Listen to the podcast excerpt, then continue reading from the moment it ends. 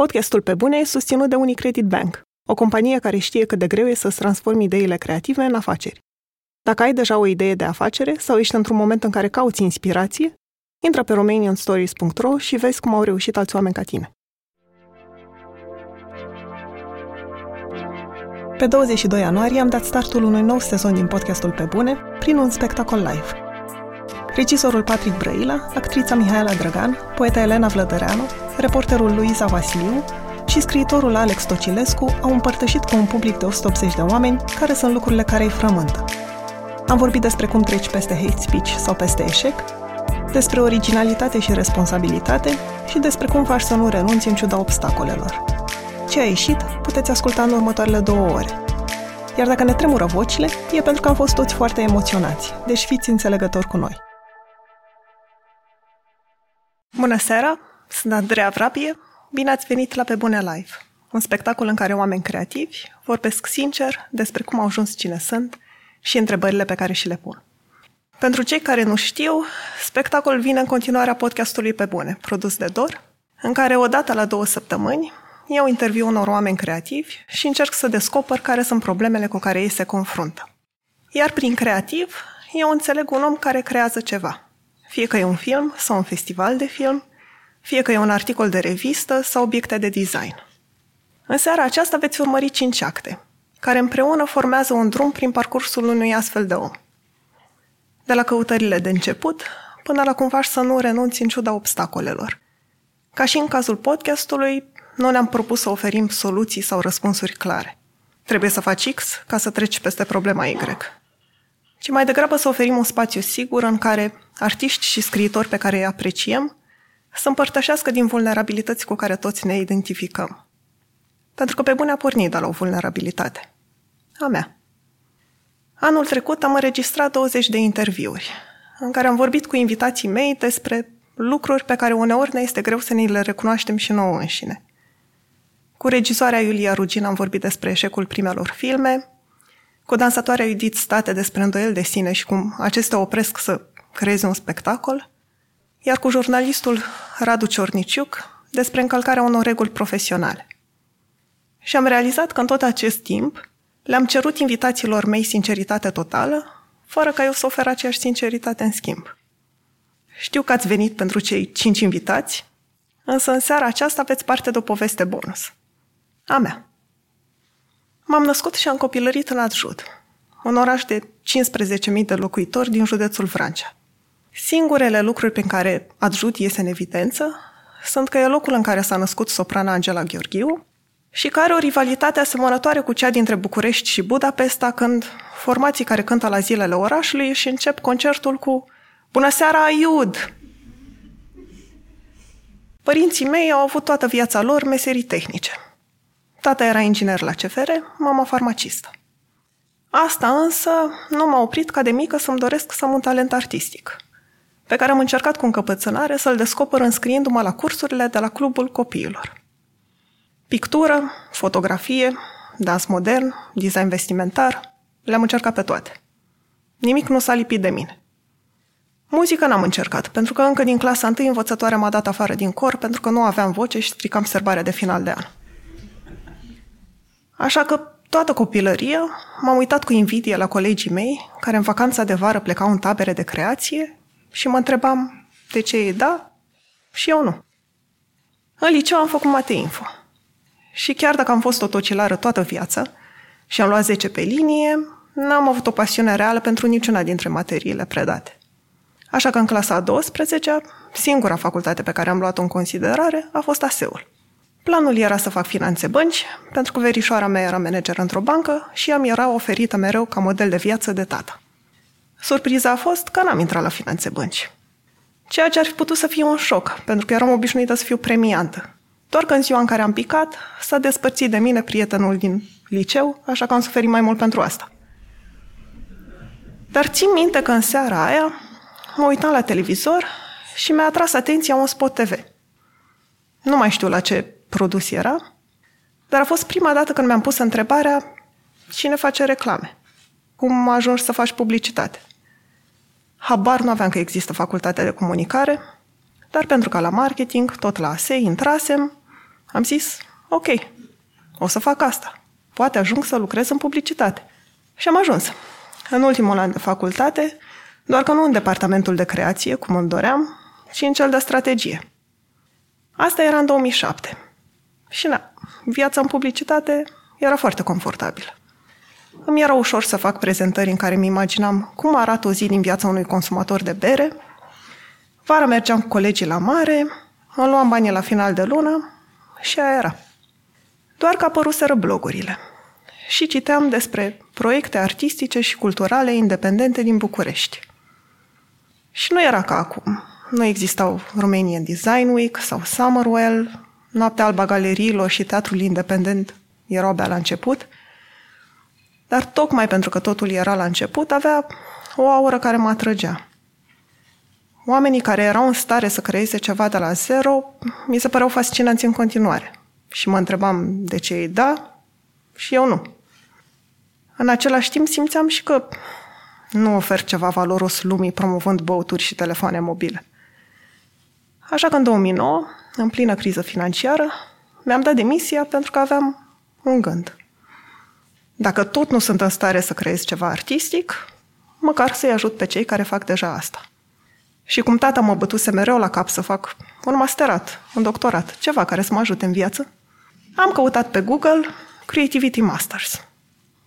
Așa m-am înscris la un masterat despre industriile creative și culturale, pentru că îmi doream să învăț cum să ajut. Aveam 25 de ani când m-am mutat la Londra și mi s-a părut minunat. Pentru că m-am trezit singură, într-un loc străin, fără prieteni, fără casă, fără o plasă de siguranță și trebuia să învăț să mă descurc. M-am dus la o profesoară de la master care îmi plăcea, i-am explicat ce vreau să fac când mă întorc în țară, ideea vagă cu vreau să ajut oamenii creativi, și am rugat-o să mă îndrume spre un loc în care să învăț lucruri și practic.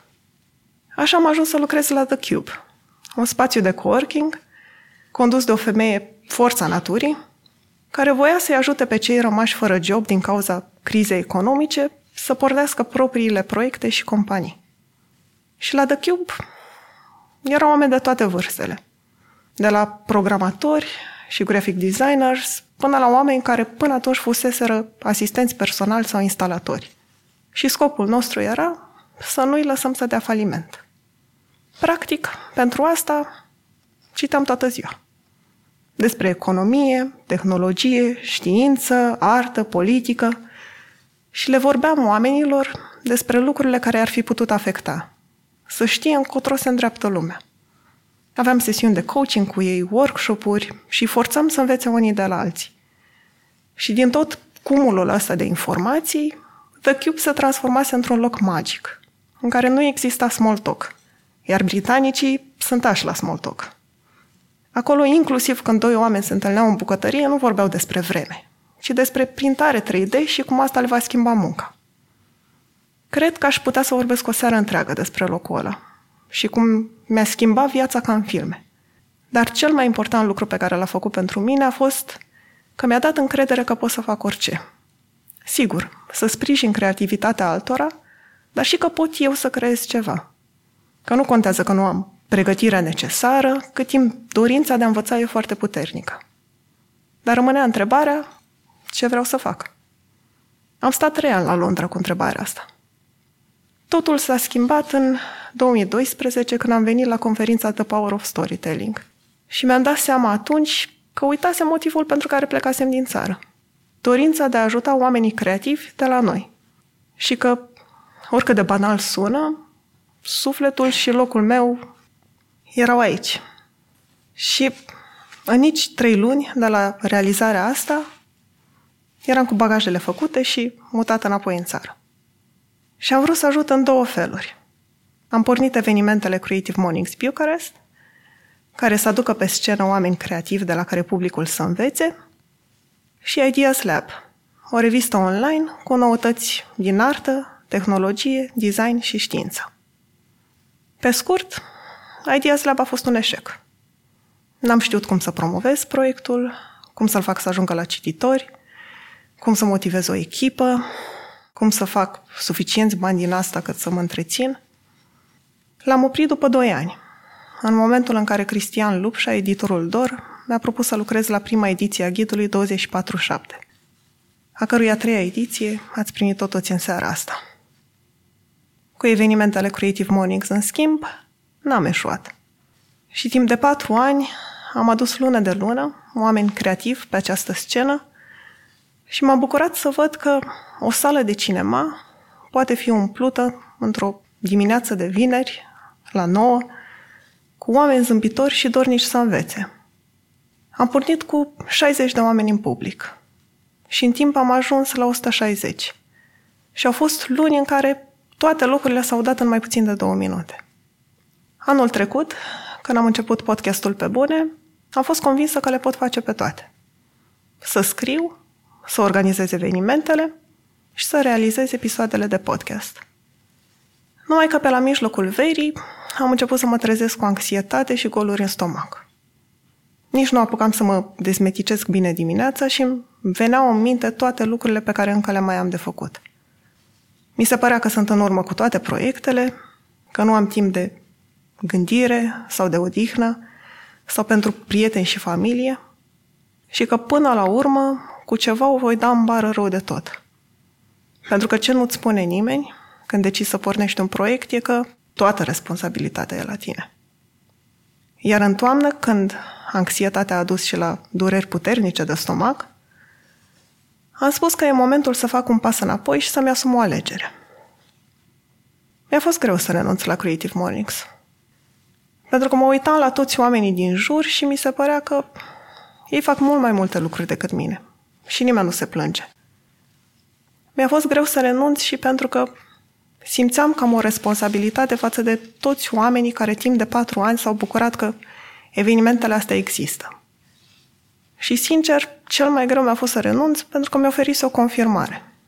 Era proiectul care mi ieșise. Cu podcastul nu știam și nu știu cum o să fie. Dar n-am renunțat la Creative Mornings pentru că am provocat stres și goluri în stomac. Ci din contră, pentru că nu era proiectul care făcea asta. Cel care mi le provoca era podcastul pe bune. Ideea mi-a venit în timp ce lucram la 24-7.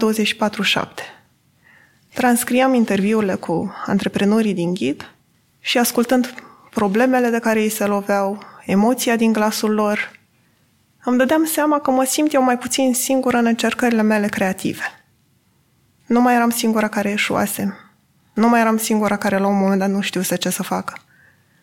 Și atunci m-am întrebat cum ar fi să ofere experiența asta de ascultare și altor oameni. Oare nu i-ar ajuta? Oare nu așa aș oferi ajutorul ăla pe care am vrut dintotdeauna să-l ofer? Și poate și învățăm împreună unii de la alții. Aveam emoții pentru că era important să transmit ideile astea mai departe. Și în continuare le am.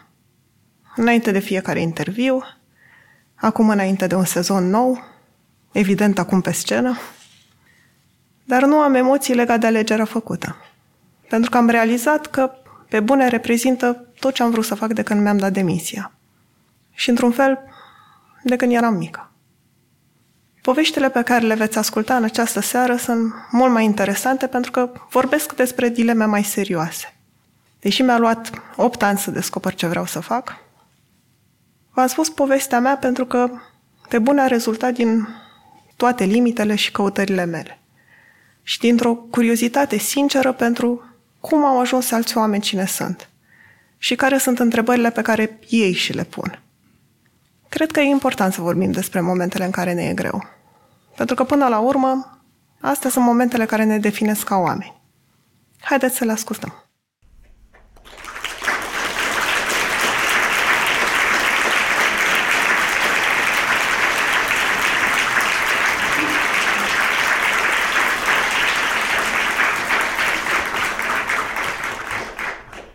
Actul 1. Căutări. Patrick Brăila este regizor, dar îmbină practicile artistice cu activismul pentru drepturile omului și implicarea activă în viața comunității LGBTQ din România. Pentru că Patrick este un bărbat trans. I-a fost atribuit genul feminin la naștere, iar până la 28 de ani a avut social și chimic experiența de fată. A început tranziția în urmă cu patru ani și prima injecție cu testosteron a însemnat un moment esențial în devenirea lui. Spune despre acel moment și despre lunile care au urmat că a fost ca și când o mână uriașă m-a prins de ceafă, m-a smulț dintr-o viață insuportabilă și m-a adus în viața pe care o visasem dintotdeauna. În 2016 a debutat cu scurmetrajul Pieptiș, un film care reproduce drumul pe care Patrick l-a făcut împreună cu mama sa, de la casa bunicilor până la cimitir într-o după-amiază de iarnă. Mama, jucată de Maya Morgenstern, și fiul, jucat de Julia Samson, poartă o discuție dureroasă pentru ambii despre decizia fiului de a începe terapia hormonală. Când mama întreabă, nu înțeleg de ce vrei să te mutilezi, fiul răspunde sincer și simplu, pentru că nu mai pot așa. Pieptiș a fost filmat în două zile în satul și în casa în care a copilărit Patrick, iar frica lui cea mai mare a fost legată de reacția părinților, pentru că aducea acasă un subiect care provocase rând de ambele părți. Pentru Patrick, identitatea de artist nu poate fi separată de cea de activist, pentru că și-a asumat rolul neoficial de purtător de cuvânt pentru drepturile persoanelor trans. Așa că Pieptiș nu a fost proiectat doar în cadrul unor festivaluri de film, ci a ajuns și în cabinetele psihologilor și în casele familiilor cu copii trans. Deși în prezent își dedică 70% din timp activismului, în continuare ar plăcea să aloce mai mult timp artei, pe care o consideră un mijloc de vindecare și transformare. În ce măsură ceea ce faci reflectă cine ești ca om și cât din tine pui în proiectul în care ești implicat.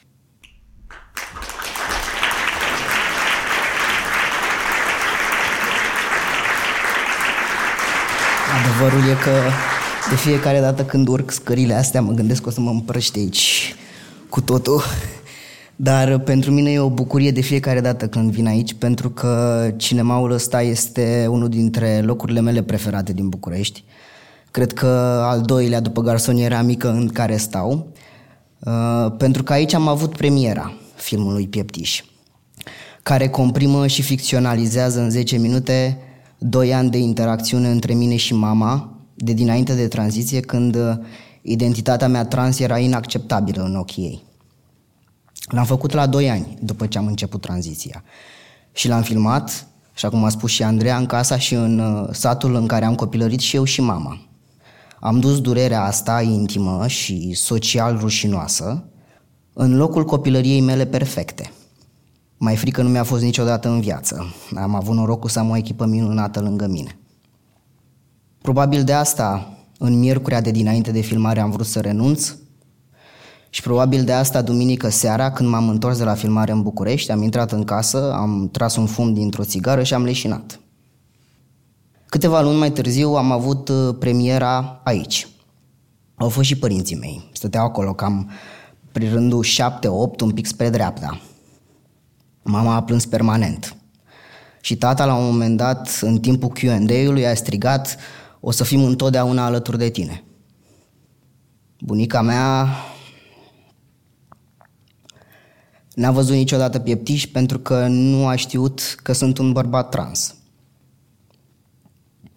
La filmare am fost tras, așa cum eram de fiecare dată când mergeam să o vizitez – pe clacheta a scris Lolo, porecla mea din copilărie, nu Patrick.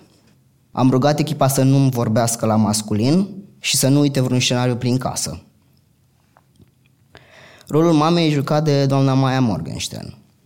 Atunci când uh, a acceptat să facă parte benevol din acest proiect, mi-a spus așa, sunt cu voi de dragul mamei. N-am înțeles atunci la ce se referea. Pe de altă parte, nu știam că uh, există cineva mai potrivit pentru rolul ăsta, pentru că mai lucrasem cu dumneai în 2007 la filmul meu de licență. A dat casting cu fetele chemate pentru mm, rolul fiului, a venit la repetiții, s-a odihnit în mașină pe drumul dintre București și Severin, pentru ca imediat să fie pregătită să stea o zi în picioare, prin nămol și zeci de duble la fiecare setup, la fiecare scenă a doua zi să o ia de la capăt și a doua zi să se întoarcă în București și să înceapă o nouă săptămână de muncă, benevol. După filmare am stat toți, toată echipa, părinții mei și bunica și am făcut o poză și după am aplaudat toți. Și eu m-am uitat la mama și am înțeles ce a vrut să spună doamna Morgenstern. Pentru că atât de mândră și emoționată nu mai văzusem de ani de zile. Pentru că îi se spulberaseră cele mai mari frici aceea că o să ajung un paria, aceea că o să aleagă praful de mine. Asta a fost pieptișul din spatele pieptișului. Drept urmare, filmul ăsta a vindecat mult și în mine. Și am înțeles că cea mai bună metodă să mă vindec pe mine și să-i ajut și pe alții să se vindece e prin autoexpunere. Făcut așa, cu onestitate, deschidere și prin adevăr brut. Nu înțeleg de ce nu facem efortul toți să facem asta, e atât de eliberator. Și e atât de minunat de fapt când înțelegem că procesul ăsta nu se termină niciodată. Drept urmare, am realizat că e cel mai corect să încep cu mine. Să mă expun pe mine. Devenirea mea ca artist are legătură cu devenirea mea ca om. Înainte să încep tranziția, nu puteam să fac nimic care să aibă o însemnătate adevărată pentru mine. Mintea mea era roasă de depresie și disforie încât tot ce mai rămânea din ea se ducea pe job pentru bani și planifica tranziția. Încă mai resimt anii ăia. Încă mai am sentimentul rasei inferioare, memoria mea e cam praf, atenția la fel și uneori am impresia că sunt azi și lumea e roadrunner. La scurt timp după ce mi-am făcut prima injecție cu testosteron, am realizat că sunt la început cu totul, inclusiv cu felul în care mă raportez la artă. Nu cred că aș mai face un film în stilul Pieptiș, așa cum știu că Pieptiș era necesar așa cum e el. Că atunci l-am făcut așa cum credeam eu că trebuie să fie filmul, că așa se face. De atunci am înțeles că nimic nu trebuie și că nu prea mai vreau să fac cum se face.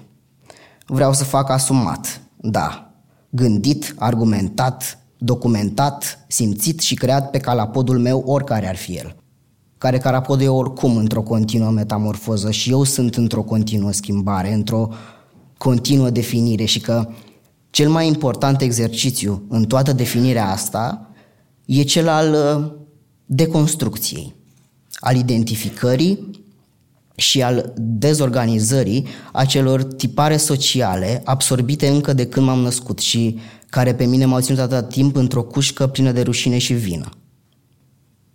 Dacă o să mai fac filme despre mine, o da. Uneori mi-e frică că o să fiu acel regizor care face filme numai despre el pentru că nu știe și nu înțelege altceva. Dar mă cam doare în trei litere de etichete. Aleg să fiu propriul meu cobai. Aleg să mă pun pe mine în situații grele pentru că vreau să învăț eu pe pielea mea cum e să mă julesc ca să învăț să mă cațăr. Și oricum nu cred că aș putea să fac asta al cuiva. Pe de altă parte, nici nu pot să stau picior peste picior și fumând o țigară să mă întreb ei, dar ce subiect aș vrea eu să abordez în următorul meu film? Nu. Nedreptatea în care trăiește comunitatea mea e atât de mare încât mă arde prea tare. Și încerc să transform furia și revolta în muncă făcută cu drag și îndârjire. Cred că dragul și îndârjirea fac o combinație bună.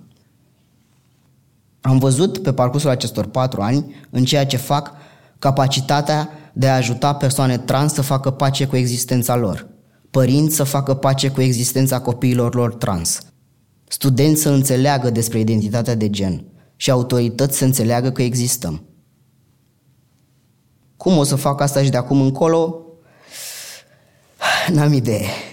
Până acum am făcut cum m-a tăiat capul. Nu m-a tăiat prea bine întotdeauna, dar Vorba aia, din greșeli înveți cel mai bine. Și nu din ale altora, ci din ale tale. Oricum, nu cred în rețete. Cred în observarea și prelucrarea creativă a contextului, a prezentului. Cred în viziune și cred în strategii. Cred în planificare și cred în oameni și cred în puterea unei echipe. Și cred și în spontaneitate. Dacă asta îmi ține de foame, din potrivă, nu trăiesc și n-am reușit să trăiesc din ceea ce fac.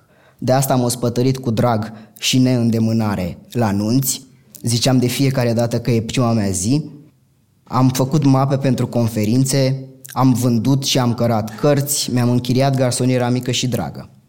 Dar sunt convins că există o cale să ajung acolo, așa cum sunt convins că sunt tot mai aproape de ea. Pe de altă parte, am privilegiul extraordinar de a fi susținut de părinții mei am norocul să înțeleagă ce fac. Uneori mă întreb dacă nu sunt leneș și indisciplinat. Și după aia am dezbateri infinite în capul meu despre ce e lenea.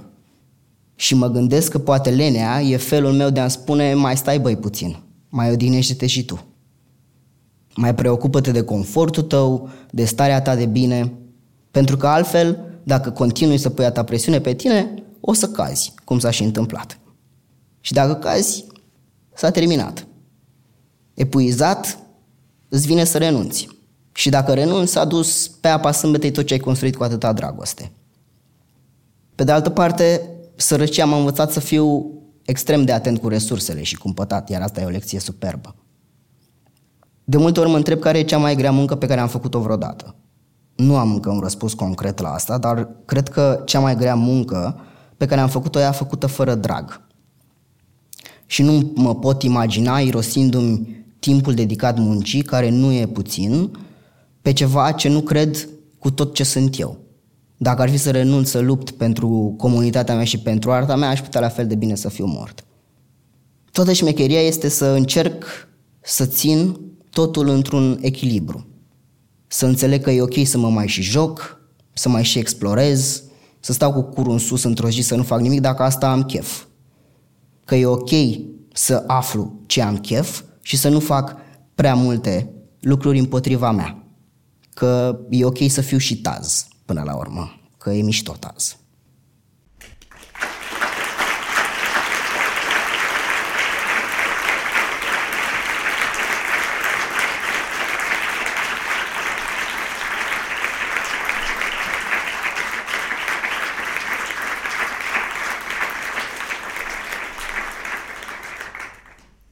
Actul 2. Critică. Mihaela Drăgan este actriță și dramaturg.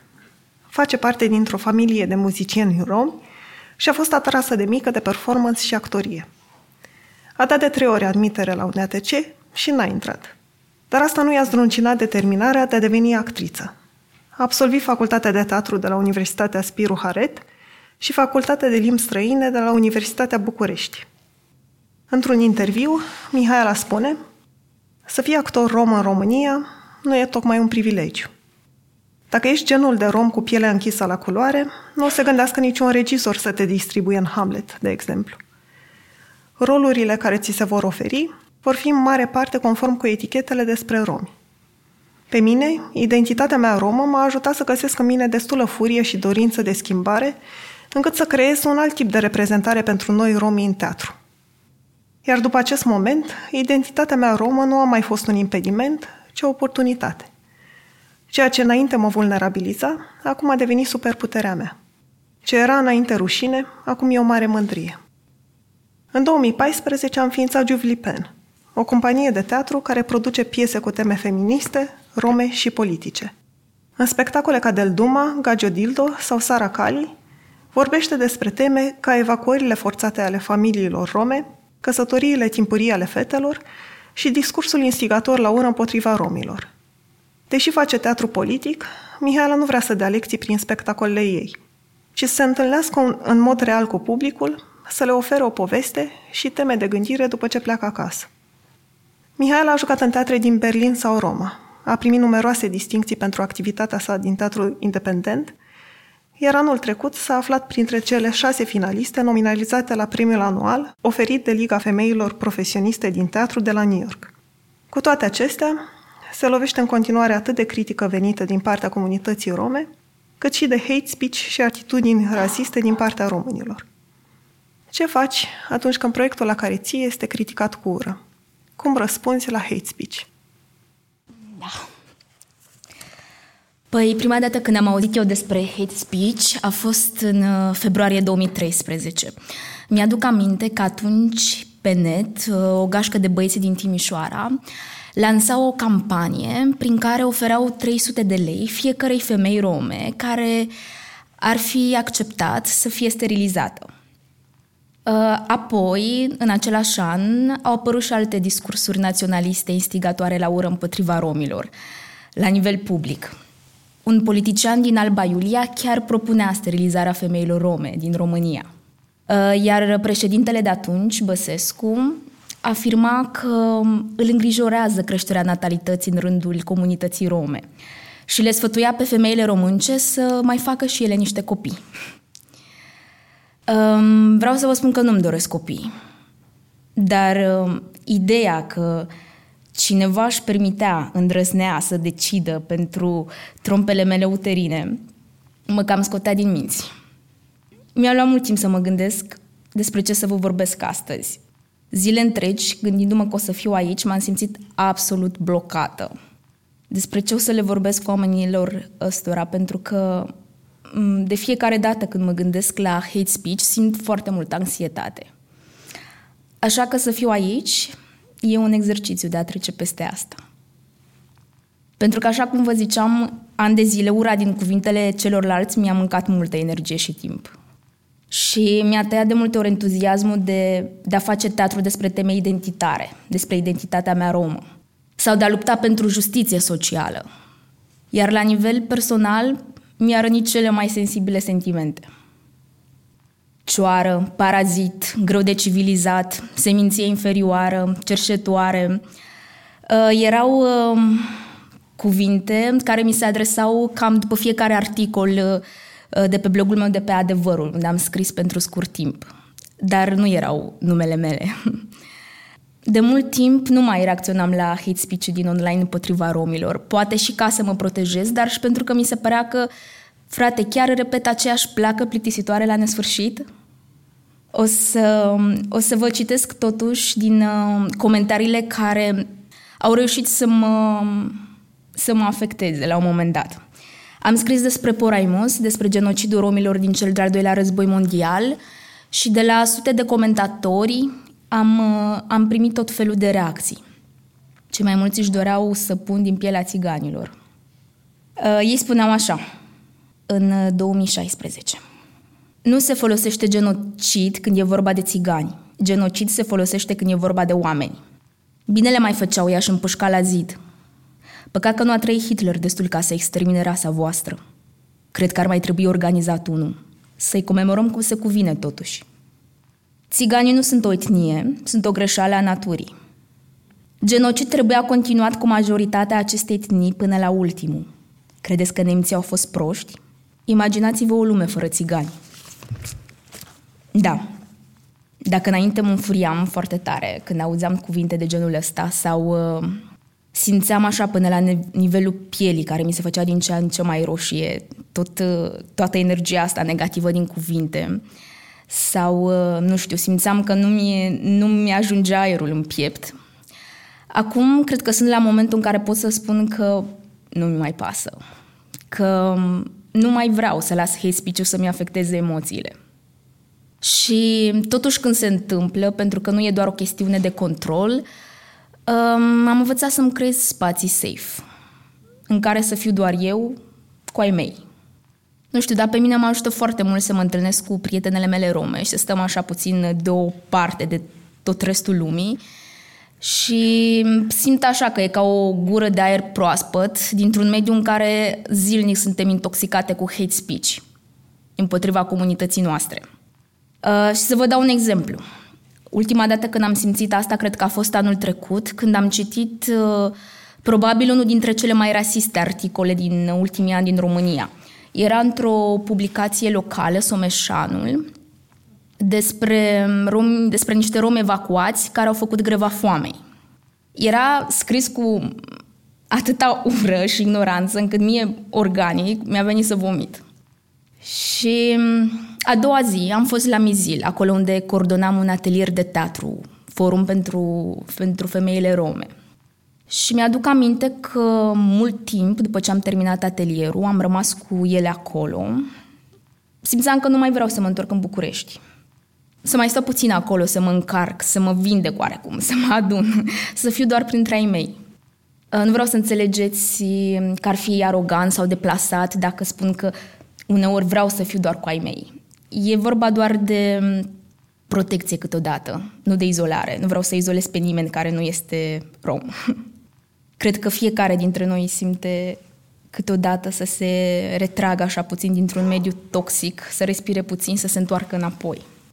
Uh, iar eu mi-au foarte multă energie de la femeile cu care lucrez și am, am nevoie de lucrurile ăsta. Un alt tip de hate speech, mai, mai soft, așa, de data asta, mi se pare mie și tot senzaționalismul ăsta din presă atunci când se vorbește despre romi, care ar vrea să sune cumva ca un compliment, dar uh, nu prea este. De exemplu, vă dau un exemplu personal. Povestea fabuloasă a Mihailei Drăgan, de la fata romă din Cândești la actrița care a rupt inimile italienilor. Articol din Libertatea. Nu înțeleg de ce, de ce e nevoie de titlul ăsta. Adică înțeleg pentru că e... Înțeleg cumva uh, mecanismul prin care un, uh, un editor se gândește să pună titlul ăsta. E, e, e o excepție. Ei se gândesc la mine ca la o excepție. Dar dincolo de asta, ce îmi spune mie e că eu în continuare sunt, uh, sunt leneș, adică tot faptul că eu sunt actriță ca fată de romi nu e o consecință a muncii mele din toți anii ăștia, e așa o minune, o excepționalitate. Păi, cum adică? Suntem toți excepții sau câteodată chiar mai muncim și noi? În fine, sau din categoria jigniri fără intenție, Ni se mai întâmplă nouă după spectacolele noastre ca oameni din audiență să vină, să ne felicite și crezându-ne că ne fac un compliment, să ne spună vai ce talentate sunteți, ar trebui să vă duceți la facultatea de teatru, să aveți și o diplomă. Și pe noi ne frapează așa absolut că lor nici măcar nu le trece prin cap că noi am terminat facultăți de teatru cu ani în urmă. Și cred că asta vine din uh, ideea asta de incompatibilitate a profesionalismului cu uh, imaginea lor despre romi. Da. Problema m- mm, cu, cu ura împotriva romilor și mie mi se pare că e o problemă foarte delicată și mai complexă, e că atunci când societatea te oprimă suficient de mult timp și tu faci același, începi să faci același lucru cu tine însuți. Și nu vorbesc numai de mm, rasismul internalizat, ci de mm, ideea asta de excludere pe care unii romi au adoptat-o și au început să, au început să o folosească unii împotriva celorlalți. De când am înființat Juvlipen împreună cu colega mea Zita Moldovan, uh, am primit uh, noi forme de hate speech, de data aceasta din partea comunității noastre. Și Uh, din partea anumitor persoane din mișcarea romilor din uh, România. Iar noile nume pe care le-am primit sunau cam așa. Uh, nevrotice, vulgare, feministe nebune, alea care fac spectacole cu lesbiene. Vreau să vă spun că dacă la discursurile rasiste am căpătat așa rezistență, sincer cam doare când vine din partea comunității tale. Uh, de multe ori ne-am simțit umilite că ni s-a cerut în rândul comunității noastre să ne schimbăm discursul. Arta noastră să nu mai fie feministă, să nu mai fie queer, să nu mai fie politică, să de multe ori ne-au cenzurat pur și simplu. Doar în ideea de, ok, dacă, faceți, dacă vreți sprijinul nostru, trebuie să, să faceți cum vă spunem noi. Și cred că venea foarte mult din uh, se sim- cred că se simțeau amenințați, pur și simplu, că două femei artiste ar putea avea o voce mai puternică decât a lor, a ONG-urilor. Vreți să știți cum reacționăm când uh, auzim uh, astfel de cuvinte din partea celor din comunitatea noastră? Probabil și mai grav decât, uh, decât la hate speech-ul venit din partea neromilor. De fiecare dată e așa o, ca o scenă de teatru și o și zita, ne ambalăm una pe cealaltă, Uh, ne furiem așa, ni se face pielea roșie, tot discutăm și după aia respirăm adânc și ne vedem de treaba noastră de pe scenă. Dar întotdeauna, nu știu, ne ținem de mână în, în chestiunea asta, suntem împreună. Și pentru mine e foarte de preț suroritatea asta. În definitiv, tot hate speech-ul ăsta e contrabalansat de multă solidaritate și sprijin din partea altor oameni, fără de care nu am fi ajuns aici. Și cărora nu putem decât să le fim foarte recunoscătoare. Și dacă v-am citit uh, niște mesaje de hate speech, vreau să vă citesc și, și din cele de sprijin și solidaritate pe care le-am primit noi în cadrul turneului Teatru Rom Nu e Nomad de astă toamnă, care milita pentru înființarea unui teatru rom de stat în uh, România. De altfel, uh, dacă ar fi să fac așa uh, o listă și să pun în balanță hate speech-ul cu solidaritatea pe care am primit-o, uh, la sfârșitul acestor trei ani s-au întâmplat niște lucruri. Adică despre Julipen, în ăștia trei ani s-a scris în media în peste 10 limbi. Astăzi a apărut un articol în Reuters, dacă vreți să-l googăliți. Uh, se face un film documentar despre noi, uh, iar eu am ajuns la New York una dintre toate cele, una dintre cele șase finaliste din toată lumea. Adică mi s-a părut incredibil. Nu știu cum m-au nominalizat la un premiu de teatru atât de important. Da, să vă citez din mesajele pe care le-am primit, ce spuneau oamenii și oameni care sunt mai puțin obișnuiți cu teatru independent sau politic. Am fost în mai multe orașe din România. Mi-ar face mare plăcere să sprijin un astfel de demers prin toate mijloacele pe care le am la dispoziție. Este al cincilea spectacol văzut în cadrul Festivalului Internațional de Teatru de la Iași până acum și a fost cel mai bun. Absolut ireproșabilă prestația scenică din punctul meu de vedere. Felicitări, sunteți foarte bune. Felicitări pentru toată munca. Aș vrea să fac voluntariat pentru acest teatru. Acest tip de spectacole ar fi mai cunoscute dacă ar fi un teatru rom și ar putea schimba atitudinea majorității față de romi. Vreau să închei spunând că n-am o soluție magică pentru hate speech, deși mă antrenez în fiecare zi. Uh, mai ales pentru hate speech din partea comunității mele. Și de multe ori nu știu, frate, nu știu cum să gestionez toată ura asta care, uh, care vine în cuvintele celor care mi se adresează și mă furie, mă macină și nu înțeleg de ce e nevoie, adică care e câștigul celor care o folosesc tipul ăsta de ură. Ca să fiu sinceră, trebuie să vă spun că de multe ori simt așa până în gât nevoia de a răspunde cu cu aceeași ură, cu aceleași cuvinte, atacuri. Câteodată țin minte că mi le pregăteam așa în minte ca pe niște superputeri și simțeam uh, nevoia să le scot afară din mine și să lovesc în același mod. Uh, și uh, dacă le-aș fi rostit, așa la nivel metaforic, aș fi putut să sparg geamuri cu ele. Atât de, de multă ură și furie conțineau. Um, trebuie să recunosc. Și de ceva timp am, am găsit ceva care, care pentru mine a devenit așa ca o rugăciune la drepturile omului. Am găsit un, uh, un jurământ de loialitate, la, l-am citit la Black Panthers și um, îl spun în fiecare spectacol Roma Army în care joc la Berlin. Și e foarte important, dar cuvintele astea chiar poartă o energie cu ele. Uh, li se adresează romilor, dar um, cred că e valabil pentru fiecare om cu care eu interacționez. Și vreau să vi-l spun și vouă. Pentru că mie cuvintele astea mi-au amintit că, băi, chiar am un scop mai mare și mai valoros în lumea asta decât să pierd timpul și energia de a răspunde cu aceeași ură. I will discipline myself to direct my energies thoughtfully and constructively rather than wasting them in idle hatred. I will train myself never to hurt and never to allow others to harm my Roma people. For I recognize that we need every Roma man, woman, and child to be physically, mentally, and psychologically strong. I pledge to develop my mind and my body to the greatest extent possible. I will learn all that I can in order to give my best to my people in their struggle for equality.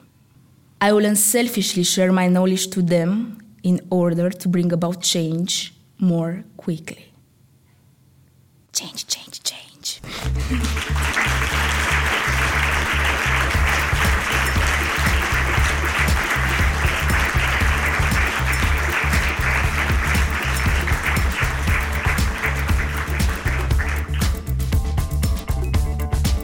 Podcastul Pe Bune e susținut de Unicredit Bank, banca minților creative.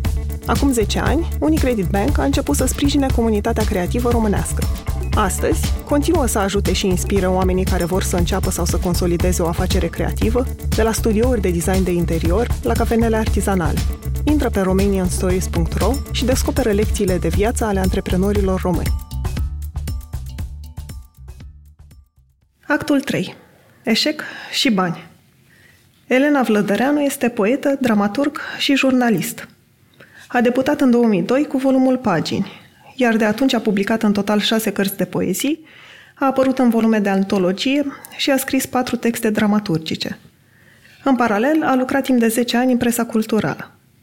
Atât în poezii cât și în piese de teatru, Elena scrie despre lucruri care nu-i dau liniște sau despre teme de care ne lovim toți.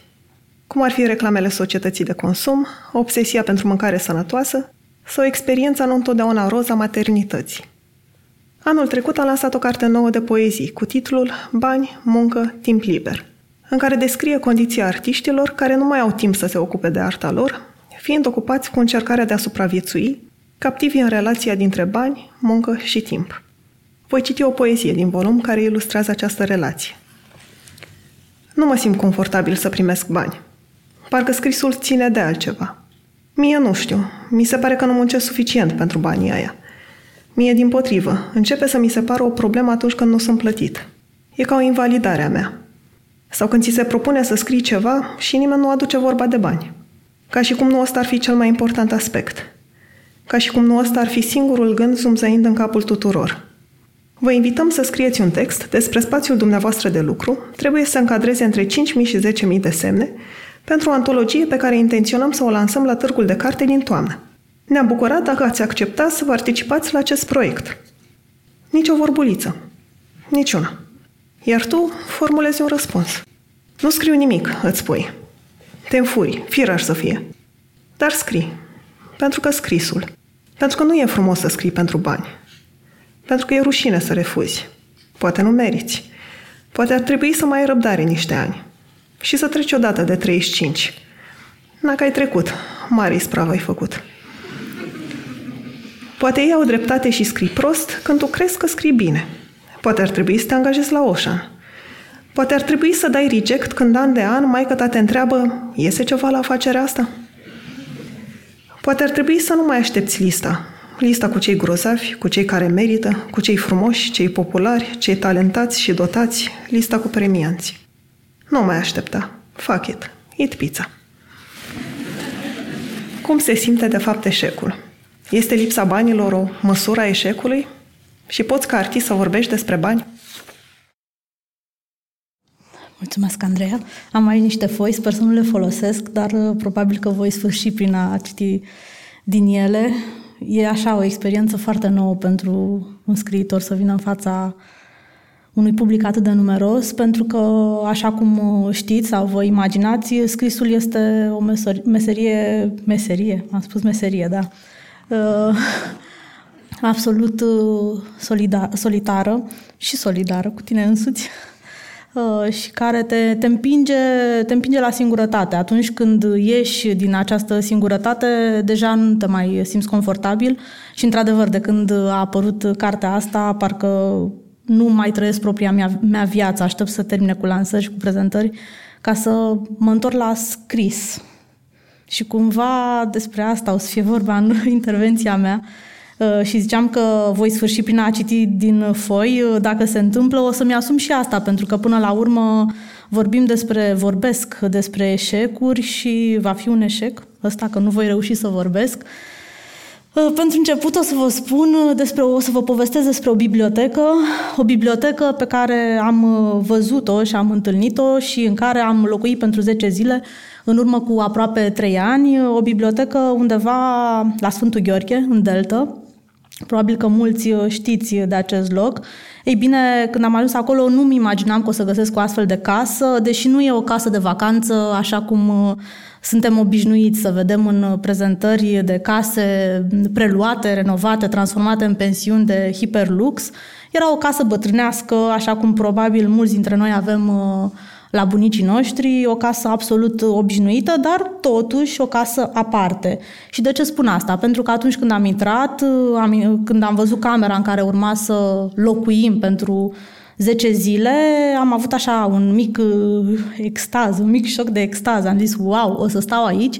Era o cameră tapetată sau efectiv încărcată de cărți. Pe fiecare perete era câte o bibliotecă, o bibliotecă Uh, plină de cărți de sus până jos și mi-am spus, vai, ce bine că nu mi-am luat uh, cărți, foarte multe cărți cu mine, după ce le voi termina pe cele 10 pe care le-am adus, uh, mă voi repezi în bibliotecă și voi citi. Pentru început însă am, încep, am vrut să mă împrietenesc cu cărțile și am început să citesc cotoarele.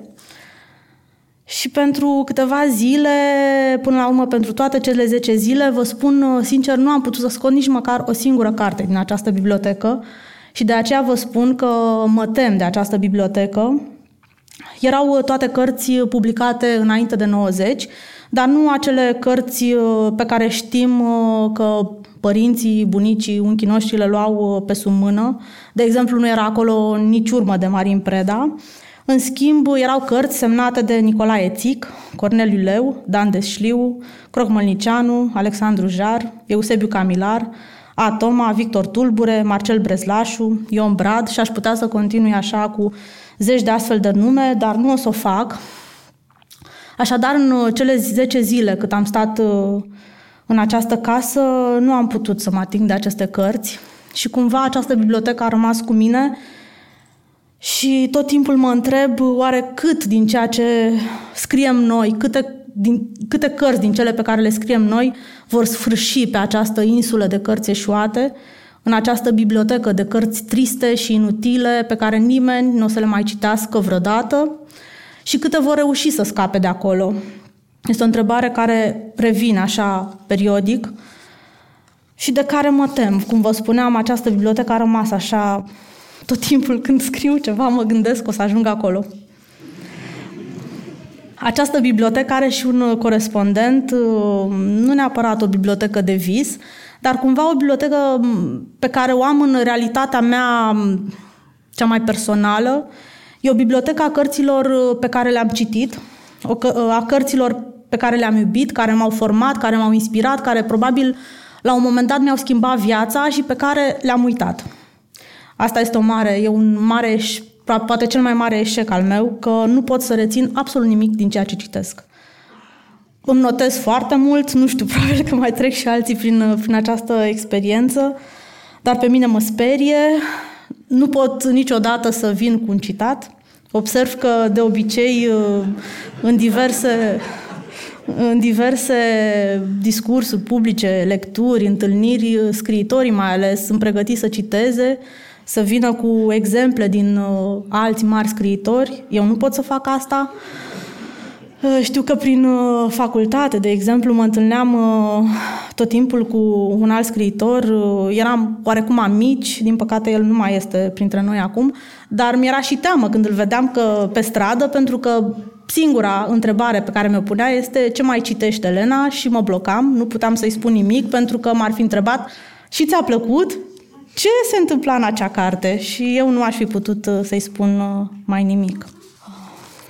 În urmă cu mai mulți ani, o scriitoare pe care o admiram foarte mult și care nu mai trăiește, uh, nu mai trăiește în România de, de, de ceva timp, a venit la mine la emisiune. Aveam o emisiune la Radio România Cultural, o emisiune de actualitate culturală.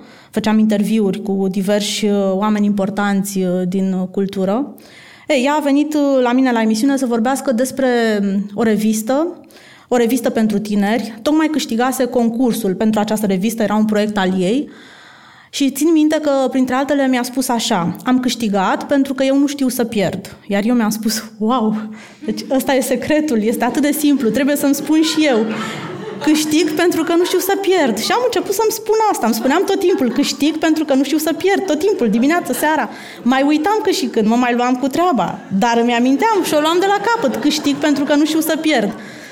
Numai că eu, spre deosebire de fata aceasta de care vă spun, nu știam nici să câștig, nici nu puteam să câștig și curând nici nu am mai vrut să câștig, pentru că nu m-a mai interesat, de exemplu, jumătate sau aproape jumătate, hai să nu zicem, o treime din această carte de care vă spunea Andreea mai devreme este formată din eșecuri și din respingeri, Uh, a plecat de la sărăcie și de la inegalitate de șanse și dacă aș fi câștigat vreodată ceva, nu știu exact ce aș fi putut câștiga, probabil rezidențe, burse, bani, um, invitații la festivaluri, invitații plătite la festivaluri. E, dacă aș fi câștigat vreodată ceva din toate astea, nu aș fi putut, nu, nu aș fi avut cu ce să umplu uh, paginile, uh, paginile acelea.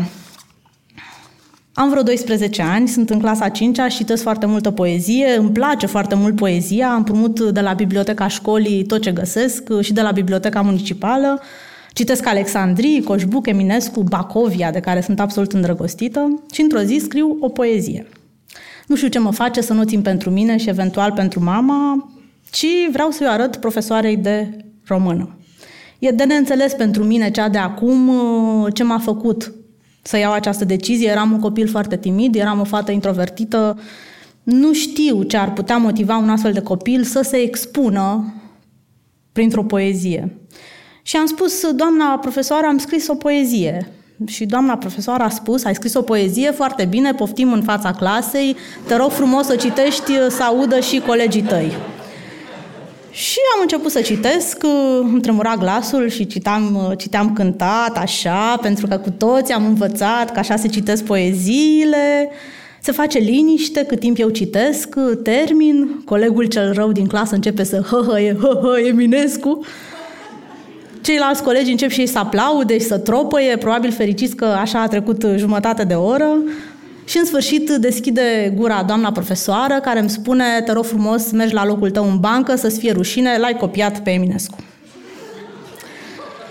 Și astfel, originalitatea a devenit pentru mine un fel de obligație, dar și o pedeapsă, pentru că în loc să răsuflu ușurată la finalul unei cărți care s-a bucurat, să zicem, de un oarecare succes, eu tot timpul mă gândesc că, ok, și acum ce am de făcut, ce mai e nou, uh, ce rețetă trebuie să mai inventez, unde pot să mai merg, cumva mi-e teamă să nu cumva, mi-e teamă nu cumva să rămân blocată într-un stil, nu cumva să, mă, să ajung să mă copiez pe mine însă. Mi așa că fug, fug de chestia asta.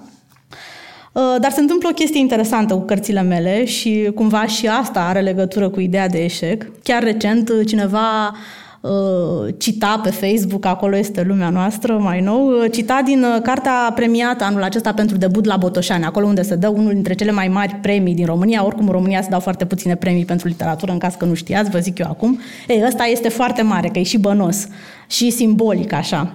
E, și cineva ci, cita, ci, copia un fragment din această carte, iar comentariile erau ceva de genul A, așa scria și Elena în anul 2000. Nu e nimic interesant, cel mult un mimetism flatant pentru Elena, iar eu mi-am spus, păi nu e nimic flatant în asta, pentru că, într-adevăr, când eu scriam în 2000 așa, toți ceilalți ziceau că asta nu-i poezie sau că a, Elena Vlădăreanu este o femeie de care mai bine te ocupi decât să o neglijezi, este super frustrată.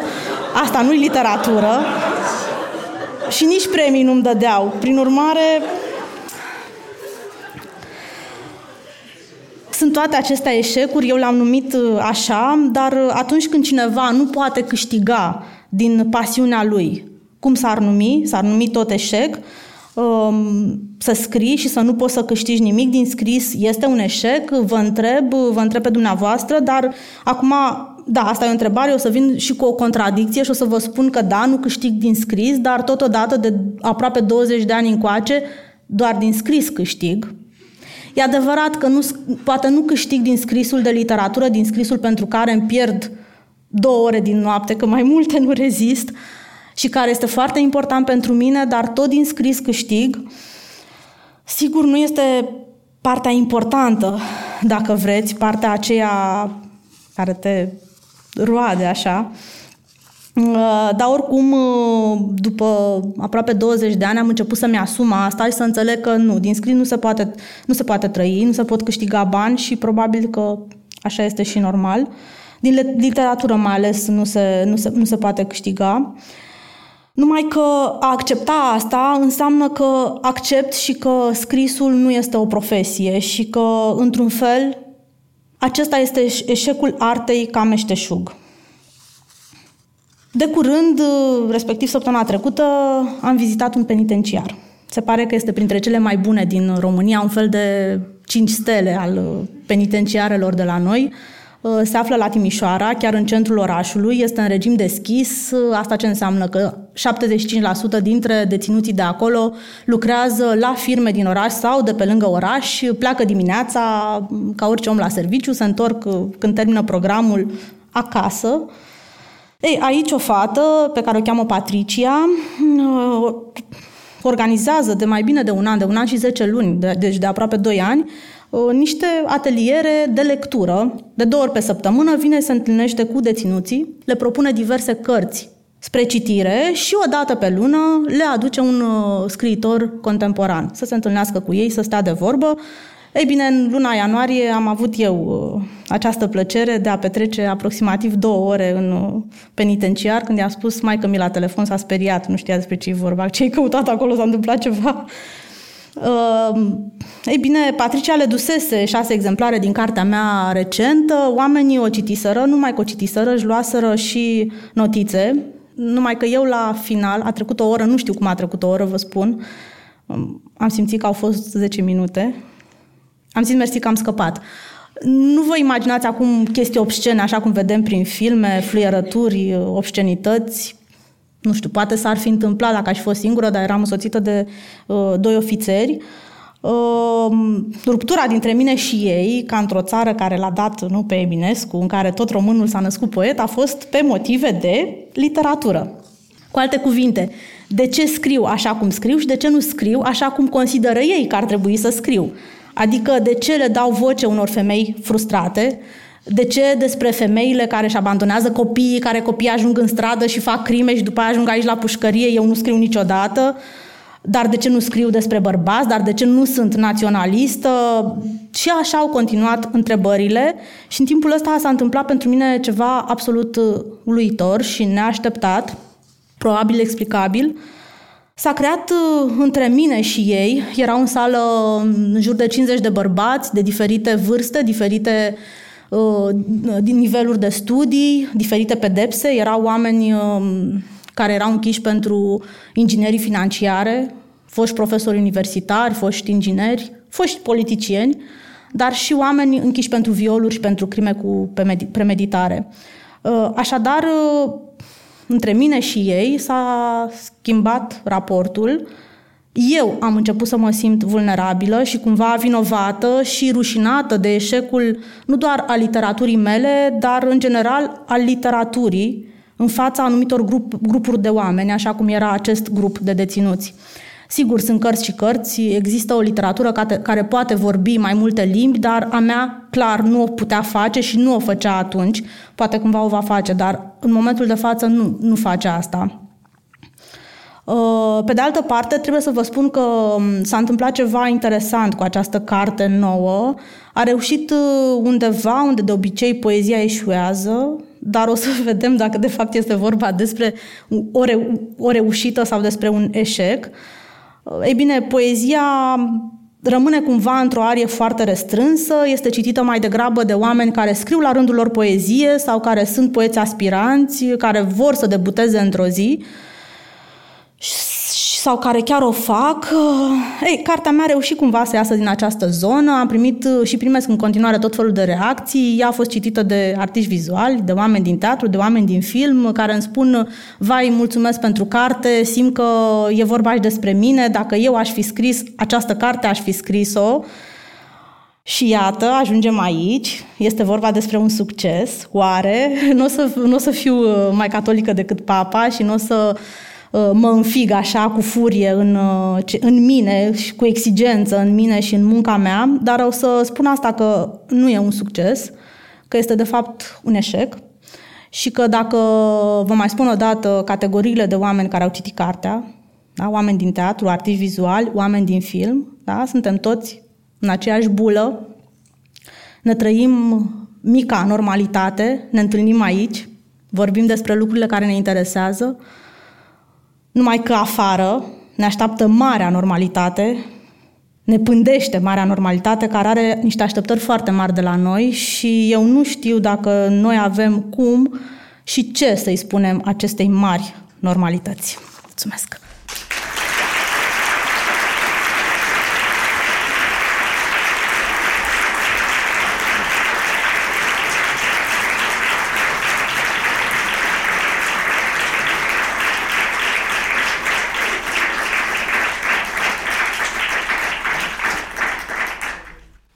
Actul 4. Responsabilitate. Luiza Vasiliu este reporter și editor coordonator la Scena Nouă. În liceu, planul ei era să devină actriță. Însă nu a intrat la actorie la București când a dat admitere. A ales să studieze literatură comparată la Cluj și încă din timpul facultății a început să scrie pentru suplimentul de cultură. Mai târziu, pentru că era fană Dilema Veche, a lucrat pentru ei ca editor web. Scria online și urca pe site textele din revistă. Iar în timp a ajuns să scrie și în print și să coordoneze dosarele Dilema. Deși textele ei au apărut în suplimentul de cultură timp de 10 ani și în Dilema Veche 7 ani, Luisa spune că abia de câțiva ani și-a asumat titlul de jurnalist, după ce i-a cunoscut pe reporterii de la Casa Jurnalistului. A atras-o entuziasmul lor și că discutau despre subiecte de articole tot timpul. În vara lui 2015, Luiza a început să lucreze la o investigație despre medicul ortoped Gheorghe Burnei, în care a demonstrat că medicul a făcut numeroase experimente pe copiii pe care îi opera. Timp de un an a mers prin țară și a vorbit cu părinții copiilor care au suferit în urma operațiilor făcute de doctorul Burnei și a încercat să câștige încrederea medicilor ortopezi care erau reticenți să ofere mai multe informații. Investigația a fost publicată de Casa Jurnalistului în decembrie 2016, iar în urma textului, Luiza a primit sute de e mail de la părinții care povesteau experiențe similare îngrozitoare. Gheorghe Burnei a fost trimis în judecată pentru 21 de fapte de luare de mită. Și, în paralel, au loc cercetări penale pentru faptele medicale, pentru că mai mulți părinți au pornit procese civile pentru malpraxis. Deși judecătorii de la Curtea de Apel i-au interzis să profeseze, în decembrie anul trecut, judecătorii de la Tribunalul București au ridicat această măsură. Asta înseamnă că, în teorie, doctorul are în continuare voie să opereze. Iar Luisa spune că responsabilitatea de a urmări acest subiect nu va dispărea până când doctorul Burnei nu e condamnat definitiv. Cât de apăsătoare e responsabilitatea pe care o ai față de public, față de colegi, față de cei care te-au ajutat, dar față de tine. Bună seara! Mi-e foarte frică de scaunul ăsta, că am văzut că pe el se întâmplă tot felul de lucruri încărcate emoțional și prevăd că o să se întâmple același lucru și aici, așa că vă rog, aveți înțelegere și așa nu vă văd. Deci o să mă prefac că nu existați. Uh, vreau să vă povestesc uh, pe scurt cum am lucrat la investigația despre Gheorghe Burnei și cum am uh, descoperit pe zi ce trece ce resurse de responsabilitate zac în mine, de care nu știam. Și o să vă zic cum a început totul. În vara al 2015 mă întorceam de la TIF uh, și un prieten foarte bun mi-a zis am un subiect pentru tine. Am două prietene care lucrează la un ONG, știu de un medic care face niște chestii foarte nasoale. Eu am zis, hm, da, medic, sigur, nu mă pricep la asta deloc. Sigur, da, zile să scrie un mail. Ne-au pus în legătură, tipele respective mi-au scris mail-ul, eu l-am citit și am răspuns foarte precaut. Și aș vrea să, să vă citesc acel uh, prim mail de unde a început practic totul.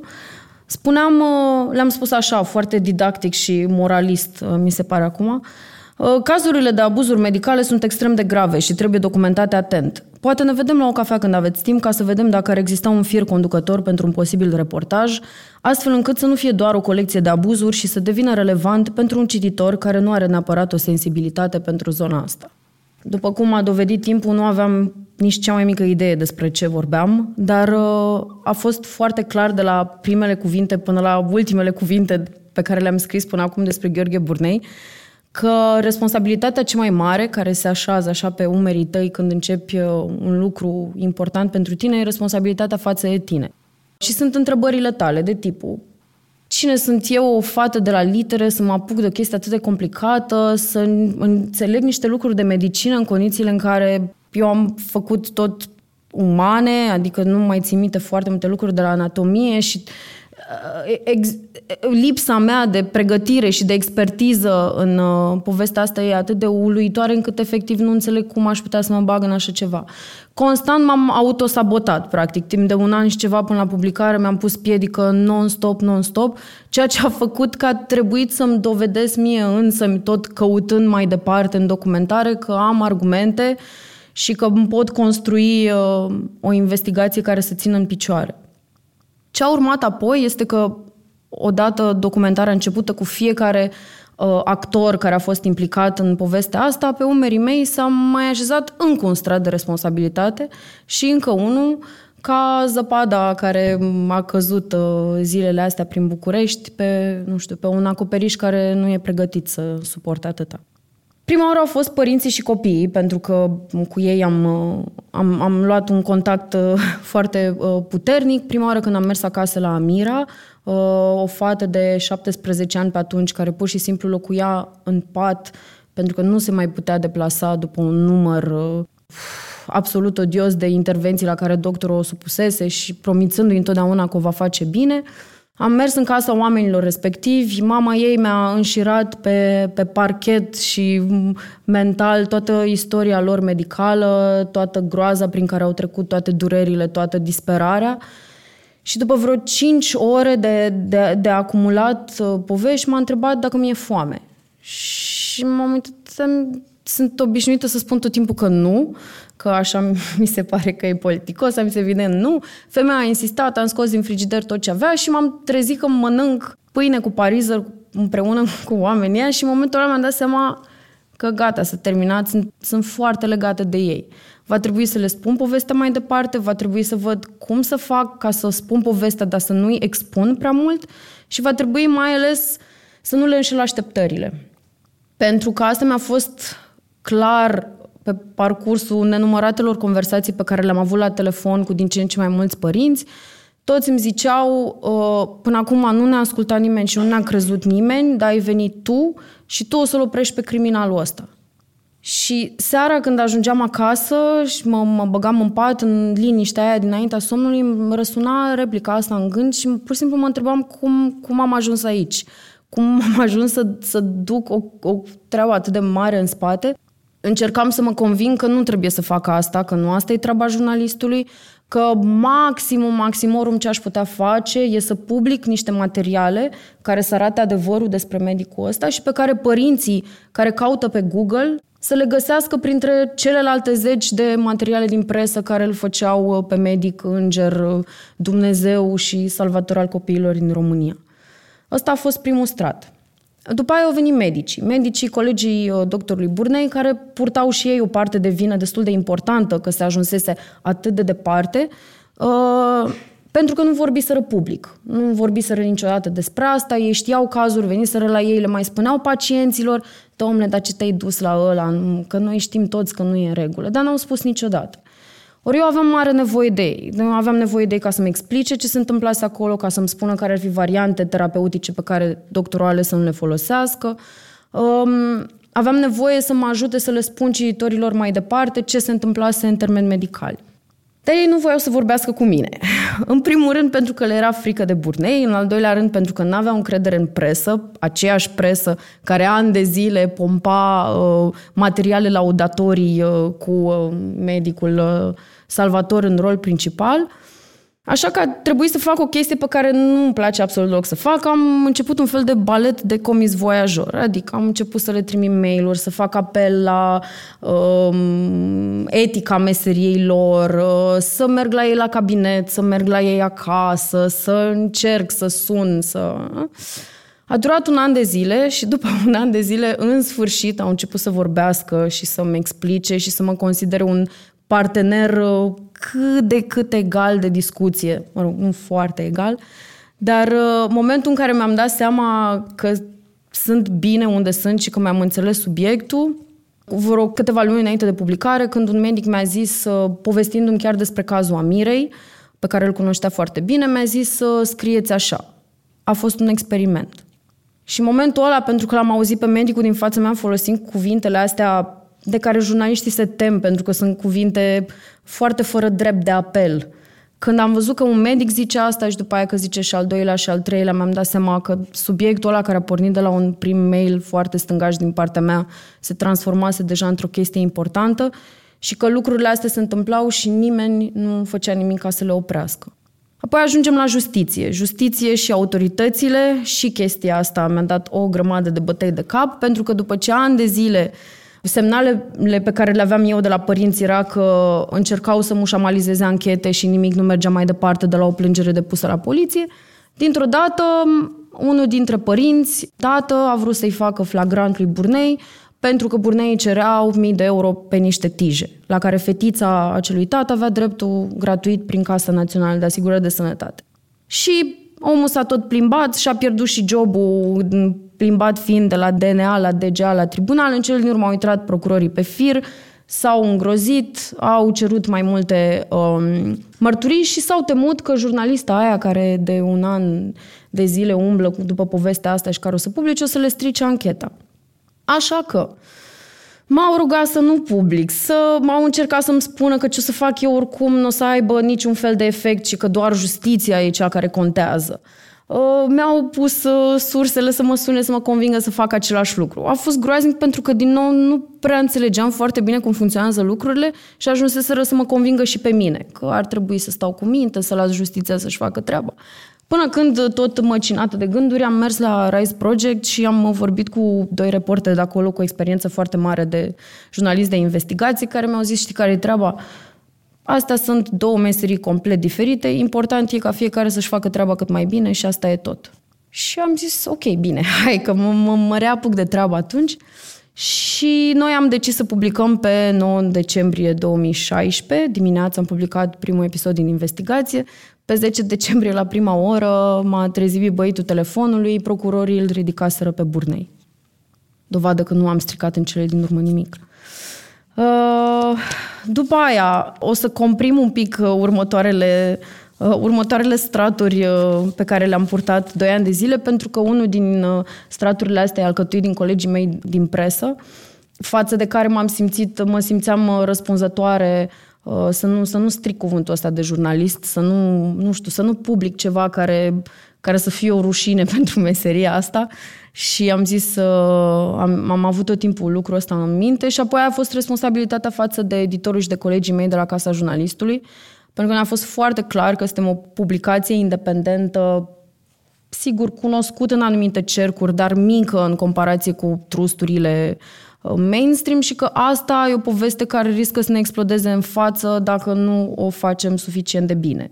Și ne-a fost foarte teamă. Ne-a fost teamă că televiziunile care îl ridicaseră în slăvi an la rând o să facă asta și după ce publicăm noi sau o să ignore total.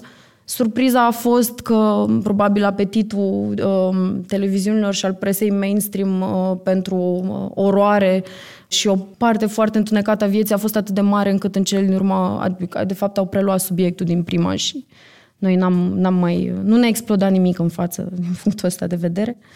Și apoi, în cele din urmă, cititorii. Că, în mod normal, se zice că singura responsabilitate a jurnalistului e față de cititori. Nu e chiar așa, dar e o responsabilitate uriașă, pentru că în tot timpul ăsta simțeam răsuflarea în ceafa cititorilor potențiali care îmi ziceau ok, dar cum o să faci tu să-mi arăți mie toate lucrurile astea pe care le-ai văzut timp de un an și pe care le-ai înțeles, fără să fii subiectivă și să-mi arăți deja în ce direcție să mă duc poți să mai fii cu adevărat obiectivă după un an în care ai văzut toate grozăviile astea, după o zi în care ai fost cu el în spital.